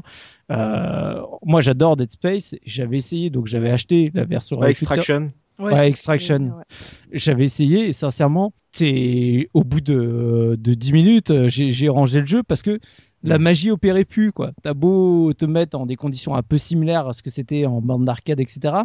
C'est et voilà, on, on est passé à autre chose, on est passé Ouais, à un autre type de gameplay. Le gameplay était terminé, euh, voilà. C'est par contre, c'est une vraie Madeleine de Proust pour moi. C'est vraiment quand j'y repense à tous ces moments passés en salle d'arcade, comme je disais, l'ambiance, etc. J'adore. Mais aujourd'hui, honnêtement, en termes de gameplay pur et dur, en termes d'intérêt ludique, ah, c'est des jeux qui malheureusement sont très très difficilement défendables quoi. Et Mhm. surtout si tu les joues pas, j'ai envie de dire en condition à minima arcade ou autre. Hmm. Si tu joues, alors déjà un, si tu essayes d'y jouer aujourd'hui, euh, j'ai envie de dire en PC euh, souris, donc moi je trouve ça complètement aberrant. Mhm. Et alors si en plus tu essayes d'y jouer, on va dire vraiment dans les conditions les plus proches avec un light gun et que tu découvres par miracle que bah, ton light gun ne marche pas parce que tu n'as pas une télé catholique mais maintenant un écran LCD ou un écran OLED. Donc en gros même ça tu arrives plus à rejouer dans les conditions euh, j'ai envie de dire ça. de l'époque. Donc Quand j'ai relancé ma Saturn, j'étais là, j'ai relancé un Virtua Cop 2, je savais pas. hein, je- je- je- je- tu as découvert J'étais là, j'étais, ah, le flingue il marche plus, merde. Ah, c'est dommage. Puis euh, après, on a fait Ah, bah non, je- oula, j'ai bien fait de pas le jeter le flingue. Mais comme, Ouais, euh, co- comme des gens découvraient à l'époque que, par exemple, s'ils avaient une télé euh, cathodique un peu plus justement technique que celle que, que tout le monde avait, c'est-à-dire celle qui avait une fréquence à 100 Hz, bah, Mhm. ne comprenaient pas pourquoi à chaque fois qu'ils tiraient, bah, le, la marque euh, se mettait euh, pas au bon endroit. Ah, Eh bah ouais, hein, ça posait des problèmes techniques. parce que- tu m'étonnes. Ouais, Euh, Zephy, toi, euh, justement, là, sur le, le, le côté gameplay, le, la qualité du jeu par rapport à aujourd'hui, t'as dit que t'étais pas un grand joueur et tout. Euh, toi, tu le conseilles quand même ou pas? Ah ouais, complètement. Euh, je, je vais faire très court. Euh, à l'époque, donc comme disait euh, Soubi, ça a été le gros boom euh, du rail shooter 3D. J'ai testé Time Crisis, euh, Virtual Cop et Silence Cop, qui était cool aussi. Euh, j'ai aimé aucun des trois euh, parce que, je- en fait, justement, ce que j'ai adoré dans The House of the Dead 1 et 2, c'était cette fameuse valeur ajoutée qui était le fun, le gore et l'aspect débile du jeu. Le Silence Cop, c'était celui avec le sniper ou Ouais, euh, ouais, ouais, ouais, ouais. Ah ouais, moi j'avais bien aimé. Mais j'ai bien aimé, mais en fait, tu vois, c'est ça, c'est que tu es dans cette espèce d'état d'esprit super sérieux et finalement, bah, je m'ennuie. Je comprends. C'était bon, un peu c'est- le Lemmings euh, du shooter, tu vois. celui-là.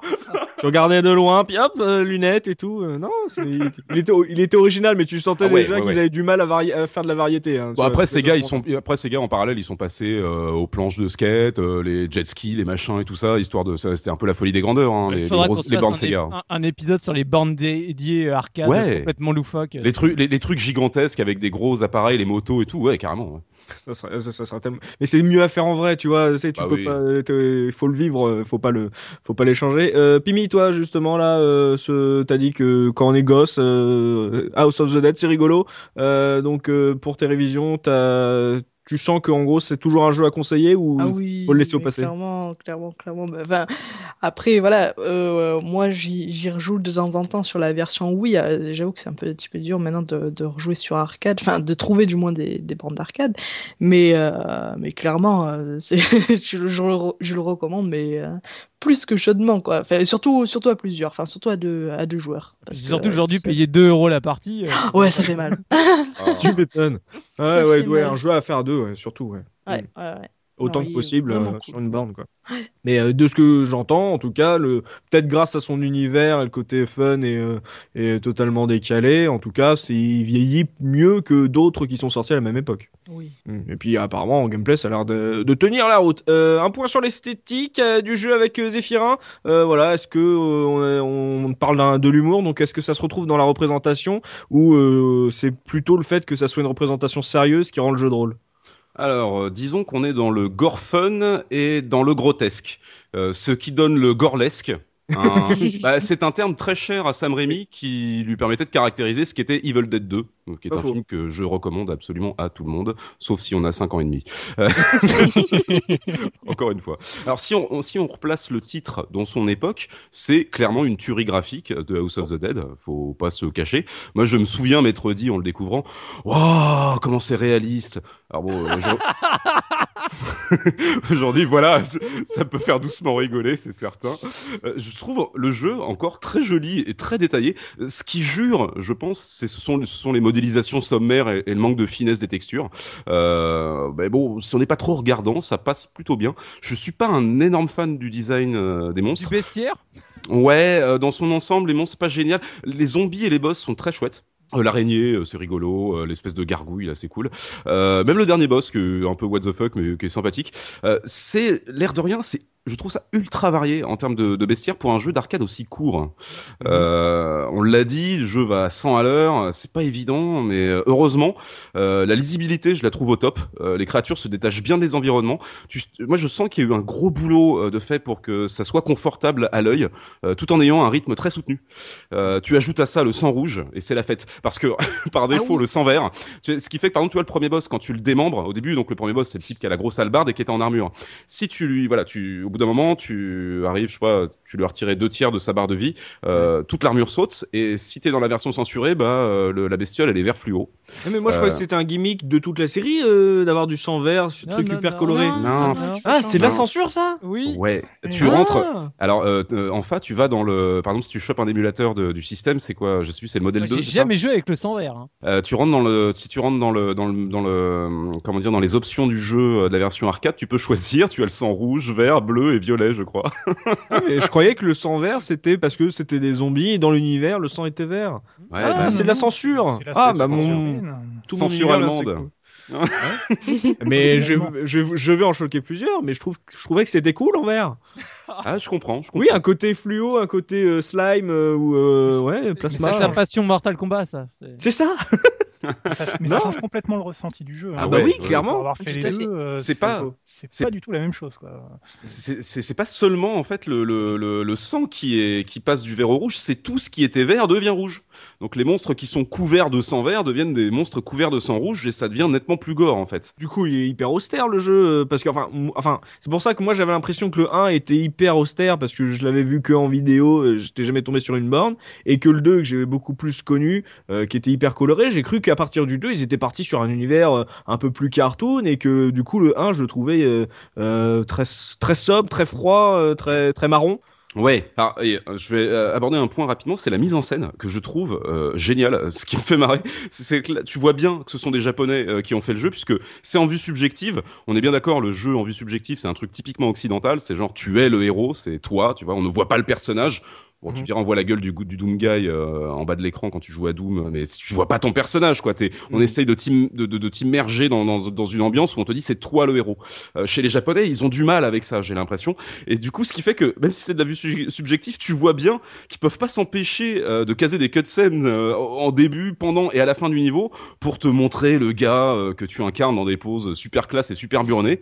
Et alors, à ce sujet, le combat contre le deuxième boss est incroyablement bien mis en scène. C'est un grand moment, le passage où il te, il te met un coup et en fait tu es, euh, tu es sur un- le toit, je crois, du manoir et tu glisses, ce qui fait que tu te raccroches euh, bah, au bord de, au, bord du gouttière. toit. Gouttière. Voilà, c'est ça, à la gouttière. Et donc, tu continues à le combattre comme ça. Sauf que à ce moment-là, il y a strictement aucune cutscene. Tu ne vois pas ton personnage en train de se rattraper ni rien. T'es toujours en vue subjective et c'est ultra lisible. Tu comprends tout à fait ce qui se passe et c'est exceptionnel. Ça fait monter la tension. C'est génial.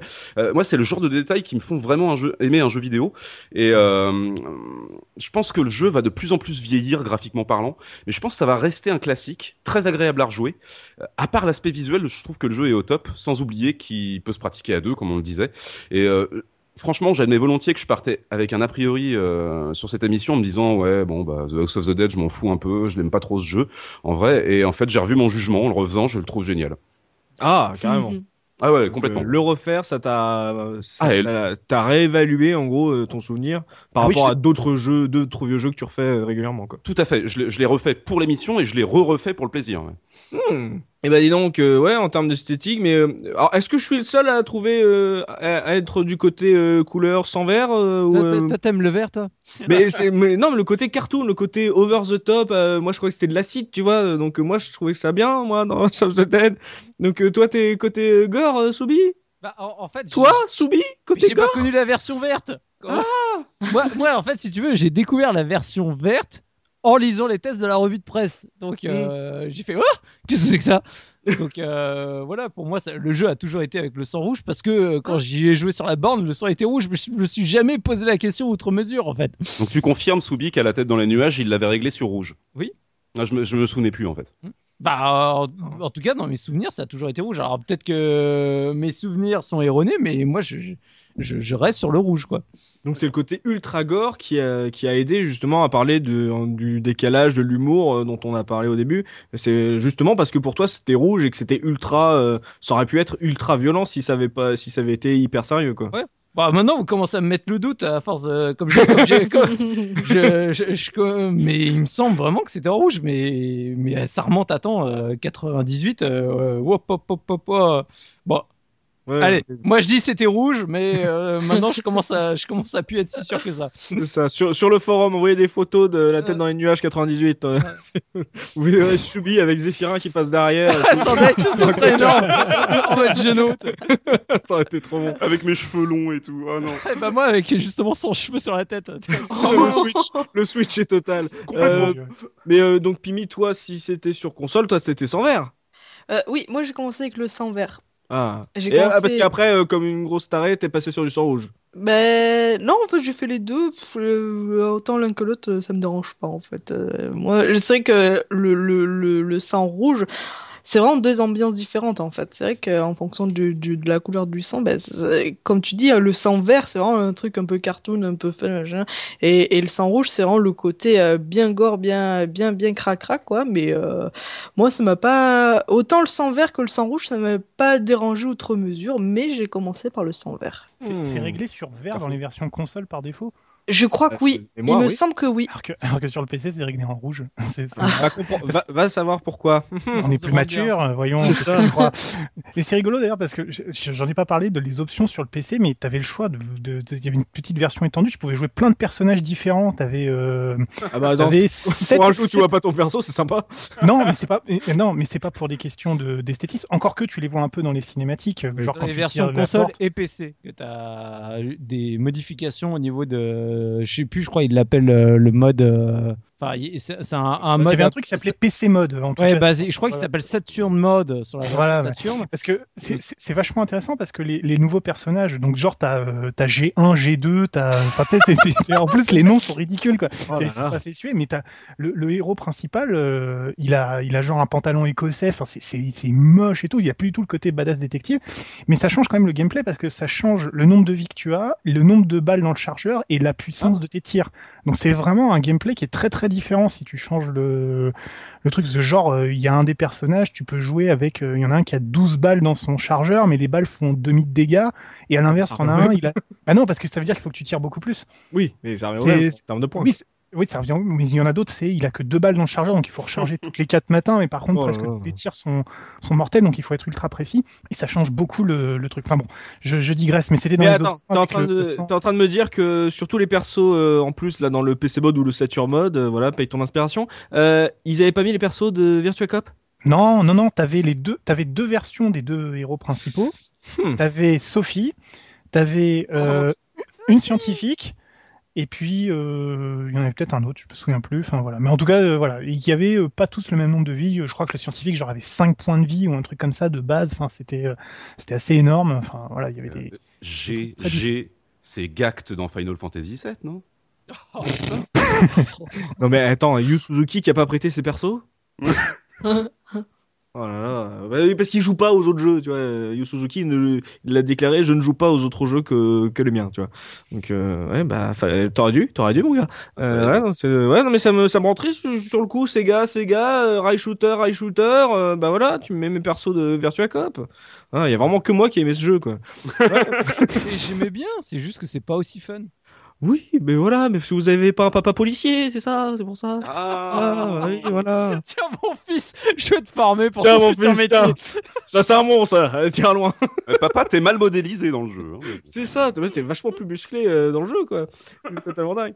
Ouais, donc, euh, ouais, euh, comme l'a dit ce, euh, Zéphirin, voilà, un esthétique euh, qui, peut, qui peut marcher, qui continue à marcher encore aujourd'hui, même si techniquement euh, ça a vieilli, mais euh, l'esthétique est assez, est assez propre et euh, c'est bien lisible. Et puis voilà, gros débat. Est-ce que vous, vous jouez avec le sang rouge ou avec le sang vert? Moi, je suis team sang vert. Voilà, c'est ça. Hashtag team sang vert. team sang rouge. Euh, on va pouvoir passer justement à la pause musicale avec Zéphirin. Un petit point sur l'OST du jeu, Zéphi? Yep, euh, alors la bande son, on la doit à Tetsuya Kawauchi. C'est la même, en fait, c'est la même configuration que sur un titre comme Outrun qu'on a traité il y a quelques semaines. C'est-à-dire que Suzuki et Kawaguchi, donc de Outrun, ont, ont bossé ensemble sur plein de bornes Sega au sein du même studio de développement. Bah là, c'est pareil. C'est-à-dire que tu as le réalisateur qui est Takashi Oda, donc sur The House of the Dead, qui a travaillé à plusieurs reprises avec Kawauchi euh, sur des titres arcade au sein du même studio, euh, principalement sur les The House of the Dead. Donc en fait, la bande son, euh, bah, quand on est dans une borne, enfin quand on est dans une salle d'arcade, on l'entend pas. Bien. Voilà, parce qu'on entend le bordel qui est à côté. Remets-moi une bière c'est ça, c'est le souvenir que tu as. Et euh, au final, bah, en redécouvrant ça encore sur un émulateur, bah, moi, la bande son, je l'aime beaucoup.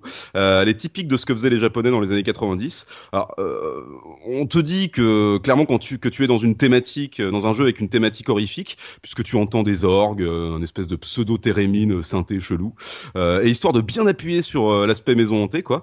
Mais sorti de ça, bah, t'as le thème des boss, c'est du heavy metal avec du synthé. Euh, la Il est seconde, classe. Ouais, ouais, il est génial. La seconde partie du thème du deuxième stage et celui du troisième stage, c'est quasiment de la dance. Donc en fait, ils, adu- ils assument complètement le- le- l'aspect fun euh, du jeu avec la bande son, et c'est, je trouve ça très très appréciable. Euh, je pense que le réalisateur et le compositeur étaient tout simplement sur la même longueur d'onde.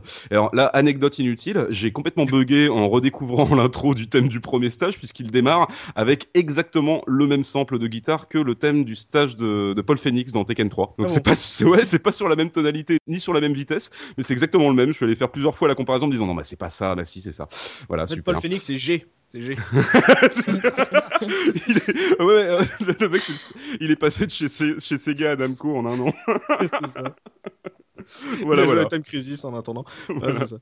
Ah, euh, donc, euh, tu nous proposes quoi pour euh, la pause musicale? On va entendre un petit medley de quelques titres, des stages et le thème des boss, justement, qui est très bien. Ok. On s'écoute ce medley. On se retrouve tout de suite après pour la revue de presse de Subikun. À tout de suite.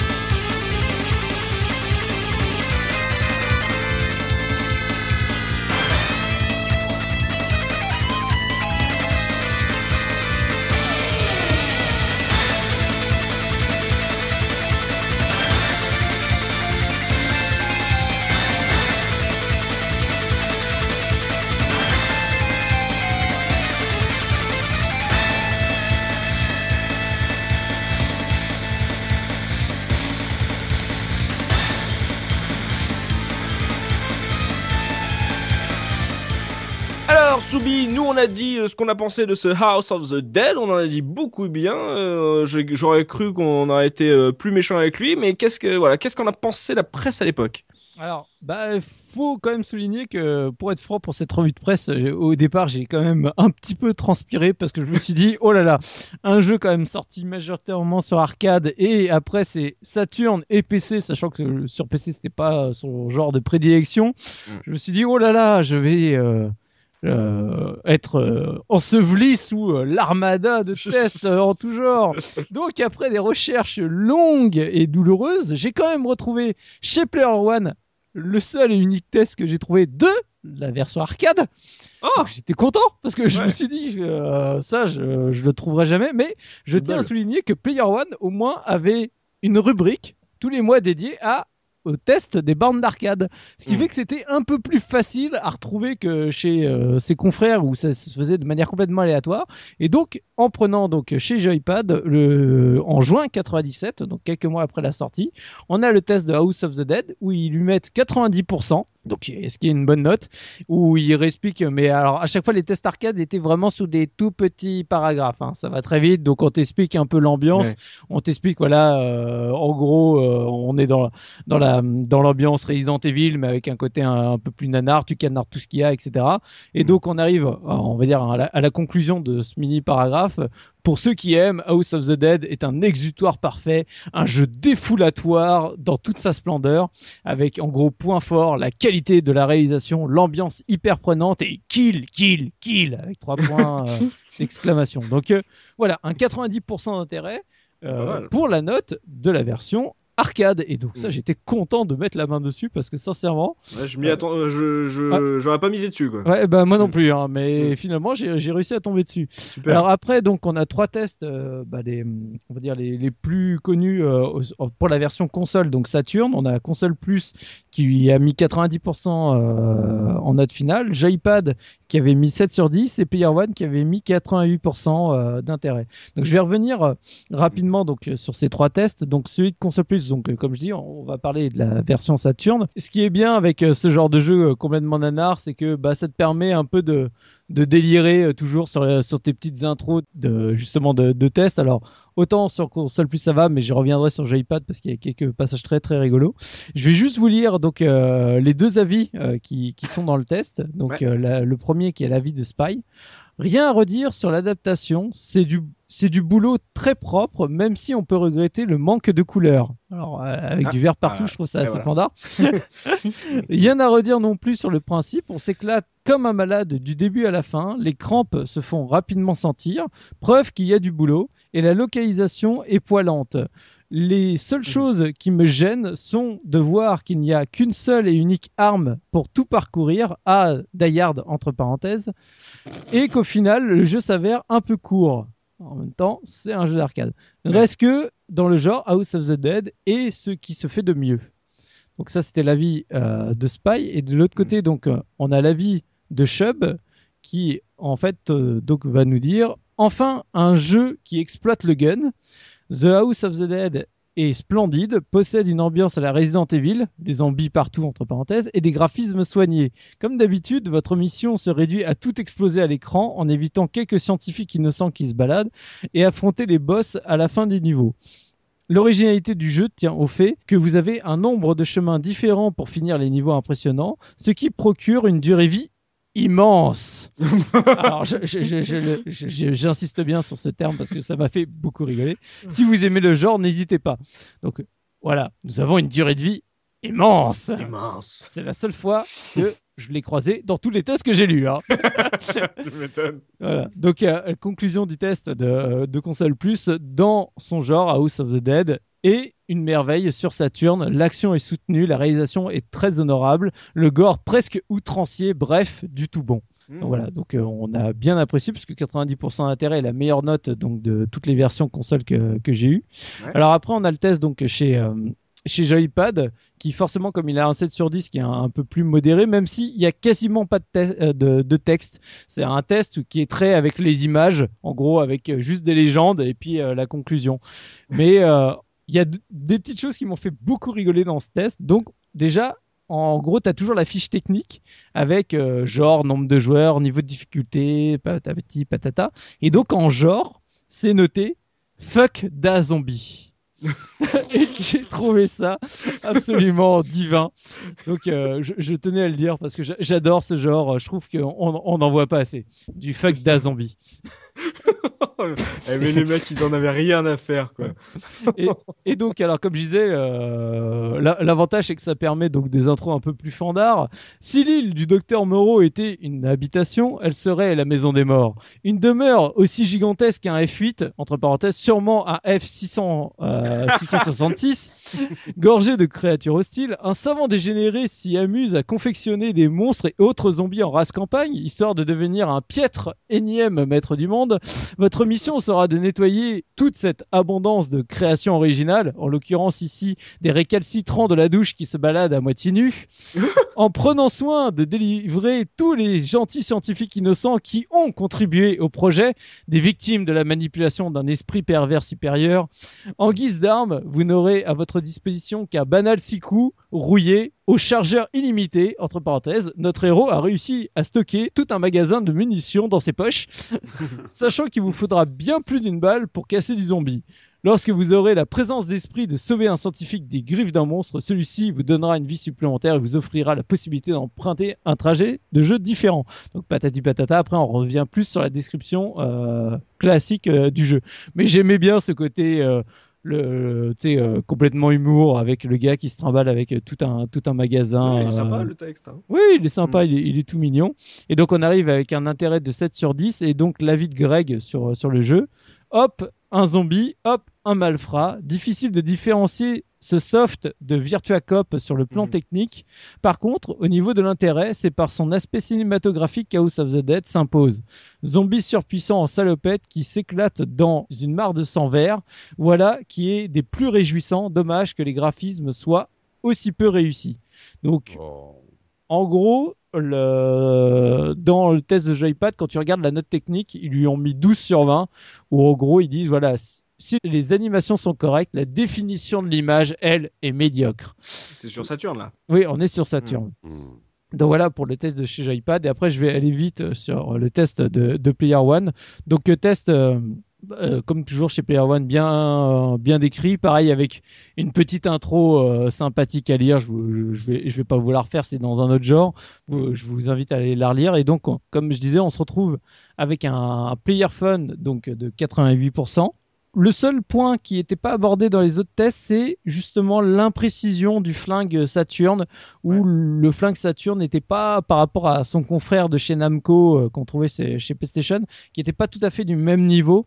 Et donc c'est les seuls quand même à, à préciser ce détail. Et également, c'est les seuls à revenir sur le ce que je disais, par exemple le côté, bah si t'as une euh, une télé 100 Hz, bah ça tire à côté et donc c'est normal que t'arrives pas à viser correctement. Ouais. Donc voilà, c'est un peu les tests, euh, les seuls. euh, à, à parler de ça. Euh, non, je, je me trompe. de- Dans mes notes, c'est Joypad qui parlait du, du 100 Hz. Euh, Player One ne parlait que du euh, que des problèmes de précision. Et Et donc- Falmir, ah pardon. Bonsoir. non, non, je voulais juste savoir, comme toi, tu as eu le light gun et la Saturn et tout ça. Euh, mais peut-être que Soubi aussi. Il y avait, est-ce qu'il y avait moyen de régler le tir euh, très précisément à l'écran et tout avec un test? Euh, sur Virtua Cop 2, ouais, il y avait un, un Ah, truc ouais. possible pour faire un calibrage, ouais. Cool, super. Ok. Voilà, c'était la petite aparté de. Ouais, ouais, ouais, adieu.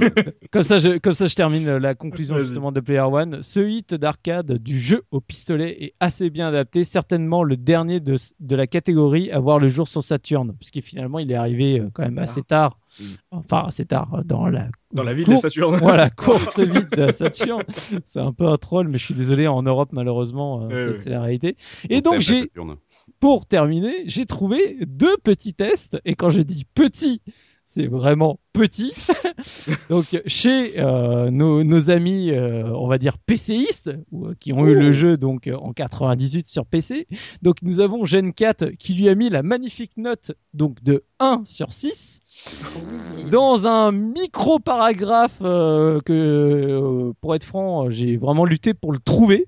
Parce que euh, je savais qu'il était dans ce magazine-là, Ah, mais ça, c'est horrible. je l'ai refait horrible. plusieurs fois parce qu'il est tellement euh, dans un tout petit coin que c'était compliqué. Et donc, ça va aller très vite. hein.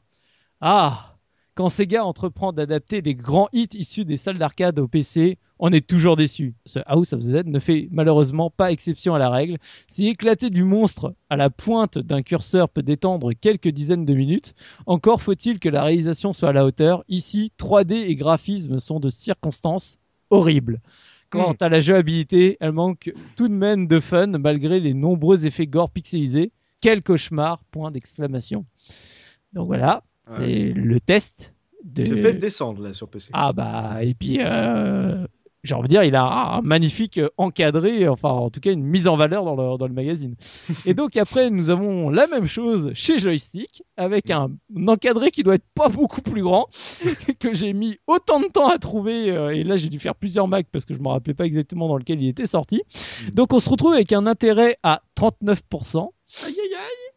Sega développe sur PC un jeu extrêmement connu en salle d'arcade. The House of the Dead vous met dans la peau d'un détective qui doit éliminer des monstres pour délivrer sa bien-aimée et quelques chercheurs. Vous n'avez qu'à viser, tirer et recharger pour dégommer des monstres sortis tout droit d'un extrait de La Nuit des Morts Vivants.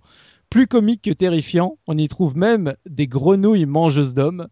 Ce jeu est censé vous faire connaître le grand frisson. On comprend son succès en salle d'arcade où son utilisation avec une arme le rend euh, marrant, mais sur PC, son intérêt est vite limité, même si un effort a été fait pour l'adapter aux cartes 3D. Voilà. Euh, Ah pour, la déf- pour la défense de la, de la version Windows, du peu que j'ai pu trouver, alors peut-être qu'un poditeur ou une poditrice pour me rectifier si je dis une bêtise, mais je crois que, enfin, ce que j'ai vu, c'est que la version Windows en fait est un portage de la version Saturn. Mhm. Voilà. Oui, qui était déjà pas terrible. Donc Voilà, ça, explique tout. Ça hein. aide pas en fait. ça aide pas. Surtout vu euh, les fonctions, euh, la manière de faire la 3D de la Saturn. Après, le reporter sur Windows, ça devait être génial. Ouais, c'est ça. Voilà, là c'est chaud. Ah, et puis, il faut pas se leurrer. À, à l'époque, sur PC, en 98, même euh, au niveau des jeux 3D, ouais, Ah, tu, bah commen- ouais. tu, tu commences à avoir quand même des jeux particulièrement costauds, quoi. Enfin, qui, C'est ça. qui envoyaient du bois. Donc, c'est vrai que t'es retrouvé avec un, j'ai envie de dire, un petit House of the Dead à l'époque. Ils ont dû regarder ça en disant, ouais, bon, les gars, on en fait quoi? Il a dû se retrouver très vite euh, gratuit sur PC Jeux, celui-là, non? Peut-être, C'est déjà pas pas. mal qu'il existe, moi je trouve. C'est cool.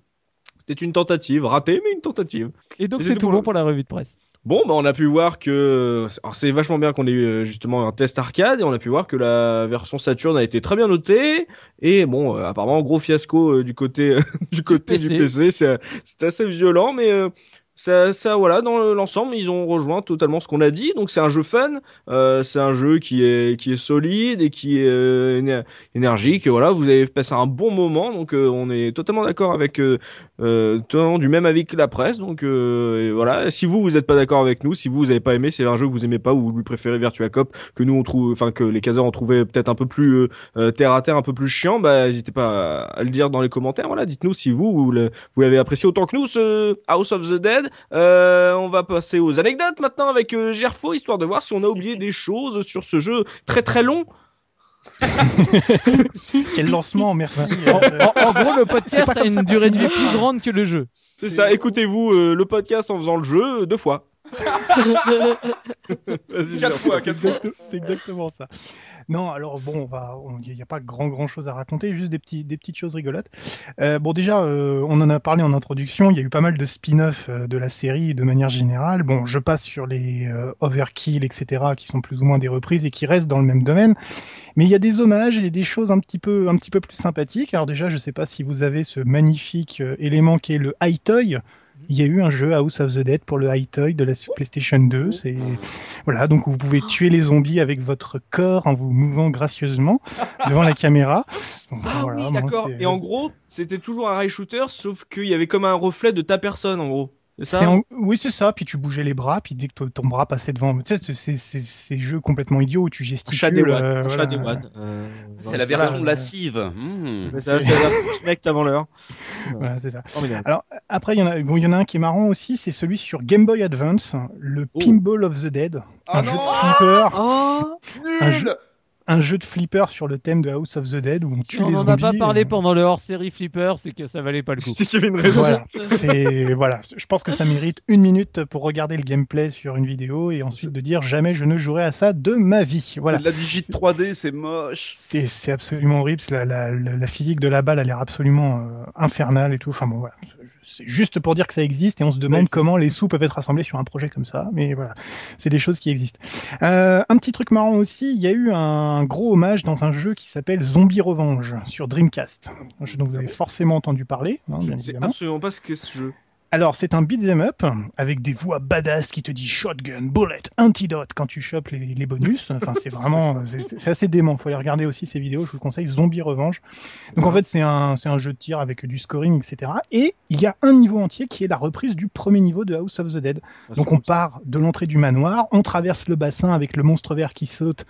Euh, de, depuis le lot, etc. On monte les fous une escaliers. grosse mandale à Sophie. Oui, alors c'est rigolo parce qu'en fait c'est un jeu, c'est un beat'em up, donc tu ramasses des des, des, des, des pistolets et des, des fusils à pompe pour pouvoir tirer. D'ailleurs, les zombies aussi ont des fusils à pompe dans le jeu, c'est n'importe quoi. Enfin voilà.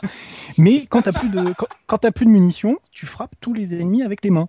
Donc tu passes ton temps à taper les zombies et tout à, à- à main nue quoi. Enfin, avec une voix. Enfin, c'est le, le jeu est un what the fuck quoi. Enfin, je veux dire, tu, tu regardes, il y a des mélanges avec une voix qui se veut un gros annonceur à la Unreal Tournament dans un jeu qui se veut un peu horreur. C'est avec une caméra qui ressemble à Resident Evil. Tu fais waouh, c'est enfin voilà. Mais tu te rends compte que tu me donnes trop envie d'y jouer là. Ben oui, je sais, c'est pour ça. J'ai tellement envie de regarder ce que c'est Je, je tiens à dire que suite à ce podcast, le- ce jeu va ressortir dans tous les médias. Ils vont se dire finalement, on a loupé quelque chose. Mais, mais, mais enfin, House of the Dead, c'est incroyable parce que là, je vous évoque, euh, je vous en évoque certains, il y en a plein d'autres, et je me dois de vous garder ce dernier quand même qui est absolument génial. Un jeu pour Nintendo DS, oui, qui s'appelle English of the Dead, qui est un programme d'apprentissage de l'anglais pour les Japonais. Oui. On doit tuer les zombies les caractères apparaissent en japonais et il faut taper le mot en anglais pour les tuer. Tu dois traduire en direct. Apprends ou meurs. Non, mais House of the Dead, meilleur jeu d'éducation, quoi. Enfin, je veux dire, C'est c'est. ça. c'est- c'est- enfin, c'est- Qu'est-ce que tu veux dire face à ça, quoi? Je l'avais Enfin, c'est- complètement oublié celui-là. Oh, le système d'apprentissage japonais est, forcément est, est formidable. Tu t'imagines ça dans la réalité, c'est un zombie. Tu mets un zombie accroché à une chaîne et le petit il est en train d'e- d'essayer d'apprendre l'anglais et t'as son père fait apprends et sinon donne du mou. Ça, Ah. Alors en plus moi j'ai pas enfin j'ai j'ai pas le j'ai j'ai pas la, la console pour me rendre compte mais a priori je suppose que ça utilise le touchscreen de enfin le, le il faut il faut appuyer tu vois c'est parce que t'as pas de clavier sur la DS quoi. Donc je je comprends pas comment tu joues quoi. Et, enfin, ça- doit être assez particulier quoi. Donc c'est une curiosité assez intéressante. Enfin voilà. Il y a plein d'autres trucs des choses qui sont apparues dans dans les les Sonic All Star Racing etc mais ce jeu passe dessus voilà c'est c'est assez rigolo. Alors un petit truc aussi euh, sympa, peut-être un peu plus sérieux, euh, le... on, on a un juge de la Cour suprême d'Indianapolis qui a joué à ce jeu de bout en bout. Il a été obligé, car, euh, car en fait la commission d'Indianapolis a voulu euh, interdire le jeu vidéo en disant qu'il était obscène. Mhm. Et que du coup, on pouvait le censurer au nom du premier amendement. Donc, il choquait énormément la, la population. Et donc, le juge Richard Posner a joué au jeu en entier et a déclaré En que- crédit infini ou pas? J'en sais rien. hein, Oh oui, on L'anecdote. euh, Non, sur les frais de l'État. Mes sources ne le- voilà. Mais en tout cas, il a déclaré que le fait de bannir ce jeu était non constitutionnel. Et alors, je vous cite sa déclaration parce que je trouve ça absolument extraordinaire. J'ouvre les guillemets. Le jeu le plus violent de l'histoire. House of the Dead, alors plus violent de l'histoire à l'époque, hein, on parle pas de Doom, on parle pas de, de plus, voilà, représente des zombies se faisant tuer de manière flamboyante, flamboyante, Mhm. avec plusieurs de leurs membres et des effusions de sang, de plusieurs de leurs membres coupés et des effusions de sang. Mais ceci est fait de manière si stylisée et de, à la façon d'un cartoon que personne ne peut le considérer comme obscène, dans le sens d'une personne qui pourrait être décapitée, pourrait être déclarée obscène. Personne ne peut être choqué par ce jeu. Un juge a déclaré que House of the Dead ne pouvait pas être un jeu qui était choquant. Je trouve le ça même meilleur test qu'on ait eu sur le Eh, je sais pas dans quel magazine il travaille euh, ce, ce, mon- ce, ce bonhomme, mais euh, franchement, fallait le recruter là. Et- ex- Voilà. Extraordinaire, flamboyant. Voilà, oui. c'est la traduction, parce que c'est en anglais évidemment, oui. mais je voilà, mais c'est bien flamboyantly qu'il a utilisé dans son jugement, je Et trouve Surtout, ça. ça fait preuve d'une ouverture d'esprit qui était, euh, je pense, qui est quand même assez rare, surtout aux États-Unis où on connaît le côté con- conservateur, Mm. même si on en a bien aussi chez nous. Mais je veux dire, dans, à une époque où c'était très compliqué, je veux dire, on avait, on était post-Columbine, post-Doom, donc il aurait pu y avoir beaucoup de levées de boucliers qu'il aurait pu, sur lesquels il aurait pu s'appuyer. Mais non, il a, il a laissé tomber. Donc ça, c'était plutôt sympathique. Euh, ensuite, un petit truc rigolo au niveau des records dans le speedrun. Alors, euh, bon, dans le speedrun, il n'y a pas grand-chose à dire parce qu'au final, comme c'est un rail shooter. shooter, euh, voilà, c'est bon, voilà.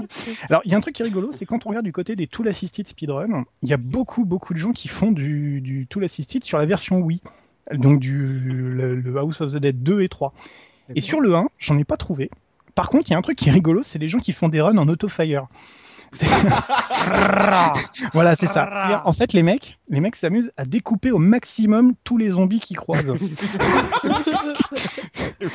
Genre, tu sais, le premier zombie, celui que tu croises dans la cour, tu sais, il- reste juste un morceau de pied, tu vois, tu sais, sur le premier truc. Genre, il, il a le temps de vider trois chargeurs, tu vois, c'est nul, hein, ça sert à rien, mais ça me fait rire, quoi. Ça, ça me fait vraiment super marrer, quoi. C'est ça les, les speedrunners ou les tout speedrunners. Quand il y a un jeu où il y a un truc automatique, il faut qu'ils s'amusent les gars. Donc sur un jeu comme ça, c'est du bonbon pour eux ça. Voilà, enfin, ça, ça sert à rien évidemment, mais moi ça, moi ça me fait rire, donc euh, voilà, je, je- je me doute qu'il faut peut-être que vous essayiez d'aller voir ça. Enfin, c'est Ah bah oui. assez, marrant.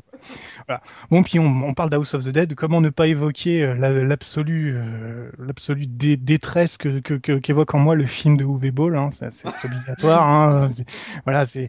Alors c'est là où on se rend compte aussi que c'est euh, bon. Si vous l'avez pas vu, euh, allez voir ce film, hein, ou allez voir la critique de Karim Debache aussi, qui, euh, qui explique très bien pourquoi ce film est génial. Oh oui. C'est flamboyant. Ce qui est extraordinaire, c'est que quand on se plonge dans le film d'Uwe Ball, le mec a quand même écrit un scénario parce que le film est une préquelle à l'histoire. Il y a des références au jeu dans, le, dans, dans son film. Il se sert des, bon, ça c'est un truc qui est très connu, il se sert des, des écrans du jeu pour les transitions, etc. Mais il a vraiment mis des trucs qui sont en rapport avec le scénario des jeux, quoi. Tu, sais, tu te dis, mais à quoi ça sert, quoi? Je veux dire, le, scénario est nul et il, il, plonge, il prolonge dessus. Je trouve ça complètement stupide, mais bon, ça, ça existe. Il faut le voir. Il faut le voir, ce film. Et puis un dernier truc aussi qui est marrant, c'est euh, à quel point House of the Dead est dans, le- dans la culture populaire. Il y a le, le zombie dans, dans les mondes de Ralph, il vient de House of the Dead, c'est marqué dans les crédits. Oui, Génial. il est super drôle ce personnage, je l'adore. Voilà, le zombie qui est inscrit au méchant anonyme, bah c'est un, zombie de House of the Dead. Ah, Voilà, c'est- marqué dedans, donc bon bah voilà, moi ça me fait, c'est- toujours sympa de voir. Alors, Je sais pas pourquoi cette série a autant d'influence, c'est-à-dire, elle a continué Eh oui. dans toutes les directions, tu sais pas pourquoi. Tu te dis c'est la, c'est la licence qui fait marrer, on va faire n'importe quoi avec et les gens continueront à acheter. Donc euh, voilà, c'est, dingue que c'est atteint au milieu des Bowser, Zangief et tout ça. Tu as House of the Dead dans ce film, quoi. Ouais, soit c'est Sega qui veut vraiment la foutre partout, même dans des pinballs, des trucs comme ça, euh, ou alors c'est vraiment qu'il y a un capital sympathie auprès de, ce- de cette série qui a été genre une étoile filante dans le euh, la mode des rail shooters, je sais pas, mais en tout cas ouais, elle a été ça a par un juge. Elle a été validée par Voilà, un juge, c'est ça, ça. veut tout dire. On ne peut pas être choqué. Pour moi, c'est une vraie Madeleine de Proust Oui. et je pense que Ouais. pour beaucoup de joueurs, c'est c'est vraiment un jeu qui avait un capital sympathie absolument euh, énorme. Clairement. Marrant, ça. Voilà, voilà. C'est, très marrant. House of the Dead. Jouez-y, Ouais. regardez-le, faites-le, c'est, c'est bien. C'est bien. Ouais, Pour, fois- pour une fois qu'on a la déclaration d'un juge sur la case rétro, vous voyez à quel point le niveau du débat est en train de monter sur les ondes de la case rétro.fr. Euh, on, on va chercher des intervenants de plus en plus haut placés, euh, pff, totalement, totalement ouf. Mais voilà, je, je suis fan. Comment s'appelle ce juge? Euh, comment s'appelle ce juge? Je vais te retrouver son nom, c'est Richard Posner. je, je t'aime, Richard. Voilà, donc après, voilà, après le- la déclaration de Richard, on ne, peut, on ne peut pas être choqué par ce jeu. On va pouvoir parler pognon euh, maintenant avec euh, Pimi qui va Oui. nous dire combien ça coûte si on a envie de se refaire le jeu aujourd'hui. Tout à fait. Alors, bah, je fais une petite moyenne, pareil, et j'ai pris donc la version Saturn 5 parce qu'il y a eu un bundle qui est sorti avec le Light Gun. Donc, euh, ben justement, Gerfo, toi, euh, combien est-ce que tu mettrais pour un House of the Dead Saturn pâle? Tout simple. Avec ou pas la cathodique Euh, Oui, avec la télé ou pas ouais, parce que- euh, Oh, non, plus le choix, hein. J'ai- aucune idée du prix du, des- du marché Oui, Saturn, mais allez, je dirais 10 euros, pas plus. Marché Saturne. Ah, non, t'es loin. là. Non, mais je parle au niveau de la qualité du jeu. Je suis très loin, c'est ça? Je suis très très loin. Toi, tu 10 mettrais 10 euros, euros. pour te donner une idée, c'est le prix de la version japonaise. C'est euh, à peu près euh, la moyenne de, de la version japonaise. Euh, en fait, pour une version pâle, euh, donc toute simple, tu dois débourser en moyenne, de ce que j'ai vu des ventes réussies, une quarantaine d'euros. En fait, ça varie entre la trentaine d'euros pour les moins chers jusqu'à 55 euros pour euh, les, les qui ont eu, euh, décidé de claquer leur le flingue Avec le gun. Non, Non, non, sans sans, le sans gun. le flingue. Oh, la zone. Sans le gun. Avec le gun, c'est 80 euros. Oh Oh la vache. Ouais. Ah ouais, c'est ça fait Mais- mal. Ça Ah, mais ça ce fait qui est dingue, c'est que House of C'est the moins cher que la borne. Hein. fait... c'est pas faux. c'est typiquement le jeu où t'as plus l'intention de racheter un deuxième flingue que acheter un jeu simple, tu vois. Ah, mais clairement. Clairement. Oh là là, oh, c'est cher. oh. C'est- Ouais, c'est- ouais, ouais. T'en avais pas un bundle aussi avec Virtua Cop Tu sais, t'achetais l'un et puis l'autre et t'avais deux flingues. ouais. Ah mais ça aurait été trop bien, mais euh, moi j'ai, mais dans toute ma carrière de joueur, j'ai toujours eu qu'un seul flingue à chaque jeu, donc euh, euh, c'est ma, ma grande détresse, tu vois. J'ai beaucoup de flingues, mais euh, voilà, à chaque fois tu les joues qu'une seule fois. Ce sera Ah. peut-être le prix euh, du film de The Ball en 2084. Peut-être. Le film va ressortir euh, en, en Blu-ray maintenant qu'on en a parlé. Euh, donc grosse grosse version euh, pâle donc euh, à 80 euros. Enfin euh, non 80 euros avec le gun. Oui, et 80 50 euros gun. euh, ouais. Et 50 euros sans le gun. Ouais, entre 40 et 50 euros, ouais. Et le prix de la borne alors? Alors, le prix de la bande, je t'avoue que je ne sais pas. Je crois que Subi euh, doit l'avoir, non? Ou à moins tu- Genre, je suis tombé sur une ou deux d'occasions. euh, Voilà. où Il faut débourser aux environs des 2000-2500 euros en général pour, euh, pour la borne. Bah, c'est des bornes dédiées. Et... Ouais, ouais, ouais, ouais. Mais, euh, Ah, c'est cher. Ouais, mais c'est super classe, ça, dans ton salon. C'est une bonne d'arcade. hein. Moi, j'aimerais trop. Oh mon Dieu. Ah bah oui, tout ça. Pour prendre un petit canapé, genre. Oui. Oui, c'est ça. Bon, c'est un sauce de Dead, hein. Ah, mais ça, si, si un jour j'étais multimillionnaire euh, et que j'avais une salle euh, je- vraiment complètement dédiée à ça, euh, je serais obligé de me prendre une House of the Dead. hein. Ah, mais Ah clairement. Oui, c'est vrai. Et euh, que tu dis borne dédiée, ça veut dire que t'es pas, euh, par exemple, là, ouais, on- là on parle business, les gars. Euh, euh, ça veut dire que en gros, pour les jeux qui sont à light gun, euh, tu peux pas justement te faire une, on va dire une borne dédiée à ça? Non, parce que cha- alors euh, bah ch- à chaque fois ils reconstruisaient les, les cabines, mais même des fois les technologies de détection étaient pas les mêmes selon la Ah, borne, parce que donc tu as le light gun, euh, par exemple comme à la House of the Dead, Virtua Cop ou autre, où tu le prenais, tu euh, tu l'avais en main. T'as ceux où, par exemple, comme je disais, dans le 3, où tu avais un shotgun, donc euh, forcément ça rajoutait une mécanique, parce que là, le, le reload se faisait avec le, Oui, à la main, quoi. à, à la main. Mais par exemple, tu avais ceux, je crois, à la Terminator ou autre, où tu avais le, sais, le- la mitraillette qui était euh, ancrée dans la Oui. borne. Ouais.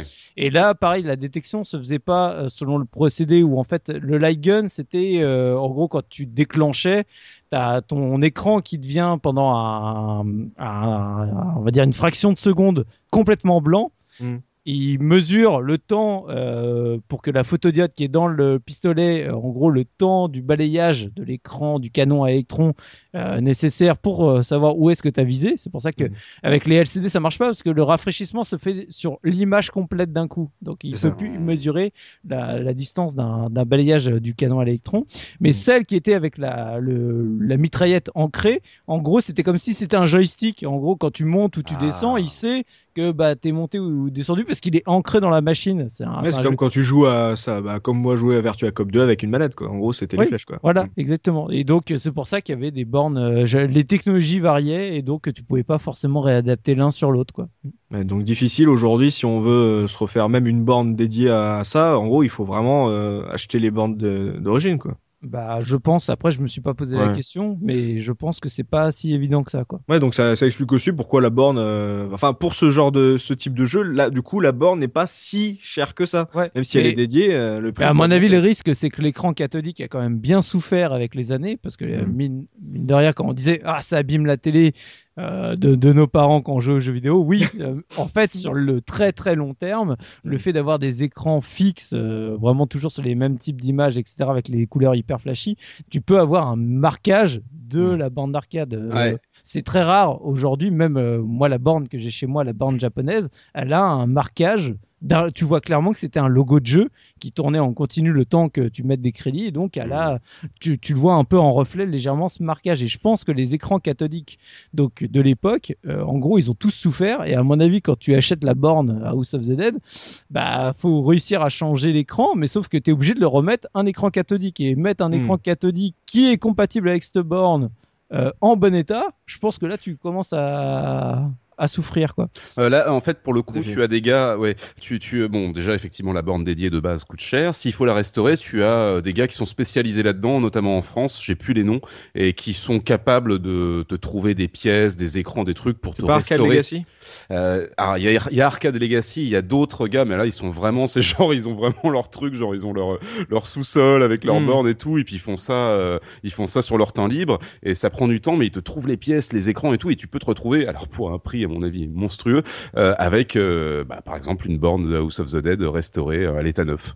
Ah, mais ouais, bah, si on veut se le faire comme euh, le disait Soubi, dans les, les, condi- les meilleures conditions pour House of the Dead sur bande d'arcade à deux avec des flingues, euh, ça revient cher aujourd'hui. Hein. Ouais. Ou alors vous Puis jouez à la version PC. C'est surtout que autant une borne où tu peux changer le, le jeu, ça va, mais là, une borne dédiée où tu sais que tu vas en Mhm. avoir pour une demi-heure parce que tu vas jouer en free-to-play, parce que c'est toi qui l'as acheté, donc tu vas pas t'embêter. Oui.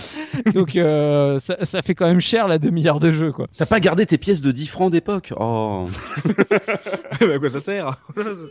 Bah, aux mais bornes. euh, Pimi, t'as pas une version PC euh, t'as- dans les trucs que t'as regardé? Non, version PC, j'ai j'ai Elle est cherché que la gratos, les gens la donnent. Les gens la donnent, la version PC, tu vois. Mais oui, sont- parce qu'en plus, elle a, a- en abandonware, donc du coup. Ah, euh, oh, carrément. Oui, oui, oui, oui, oui. Euh, Adoptez-la. Ah, tentez- Bah voilà, eh, c'est un abandonware, tentez-la, faites-vous plaisir, faites-vous Voilà. un kiff avec la souris. Et vous nous dites si voilà, si le fun est toujours présent. Apparemment, Gerfo, il a kiffé.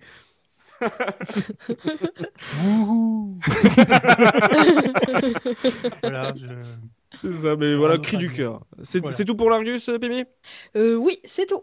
Bon, bah, un jeu qui coûte cher en pâle, euh, voilà. Mais bon, vu que c'est pas trop un jeu à scénario, si vous avez une Saturne japonaise, euh, voilà, bah. essayez de, de le prendre euh, en japonais, pourquoi pas. Et puis voilà, pour la borne, voilà, on avait, j'a- j'avais envie, voilà, de demander à Soubi des, des, voilà, des petites configs comme ça, histoire de voir si c'est vraiment compliqué justement pour les jeux d'arcade avec light gun aujourd'hui, parce qu'on parle juste sou- souvent des bornes. voilà, je suis tourné plein de jeux en arcade, mais euh, ces jeux-là, ils vont finir par mourir un jour et on les retrouvera plus. euh, voilà, dans la manière de jouer euh, d'époque et voilà le, ce pourquoi ils avaient été euh, conçus. Donc euh, c'est là-dessus que se termine ce podcast consacré à House of the Dead. Mais vous pouvez bien sûr poursuivre la discussion dans les commentaires avec nous sur la case rétro.fr. On vous y attend. N'hésitez pas à nous partager voilà vos propres souvenirs de ce jeu si vous l'avez fait sur Saturn ou en arcade. Si vous avez croisé euh, Soubi et Zéphirin la tête dans les nuages, pourquoi pas. Ou si voilà euh, l'ex petit ami de Pimi si tu nous écoutes Arnaud hein, on te salue viens nous faire un petit coucou sur la casetro.fr apparemment grâce à toi Pimi est devenu une totale cinglée qui aimait euh, fra- fraguer des, des zombies à 9 ans. Euh, voilà merci à tous mes chroniqueurs d'avoir participé à cette émission et merci à vous chers auditeurs de nous avoir suivis. On espère qu'on vous a fait passer un bon moment qu'on vous aura donné envie de vous refaire une petite partie de mettre quelques pièces sur ce House of the Dead. On se donne rendez-vous dans 15 jours pour un nouveau podcast de la case rétro. D'ici là n'hésitez pas à vous abonner à notre chaîne iTunes pour ne pas rater nos prochaines émissions. Et puis si vous nous laissez une note, un petit commentaire, ça sera super sympa. De toute façon, on lit tout. Et n'oubliez pas notre slogan, le rétro gaming est l'avenir des consoles next-gen. Salut, salut Salut Salut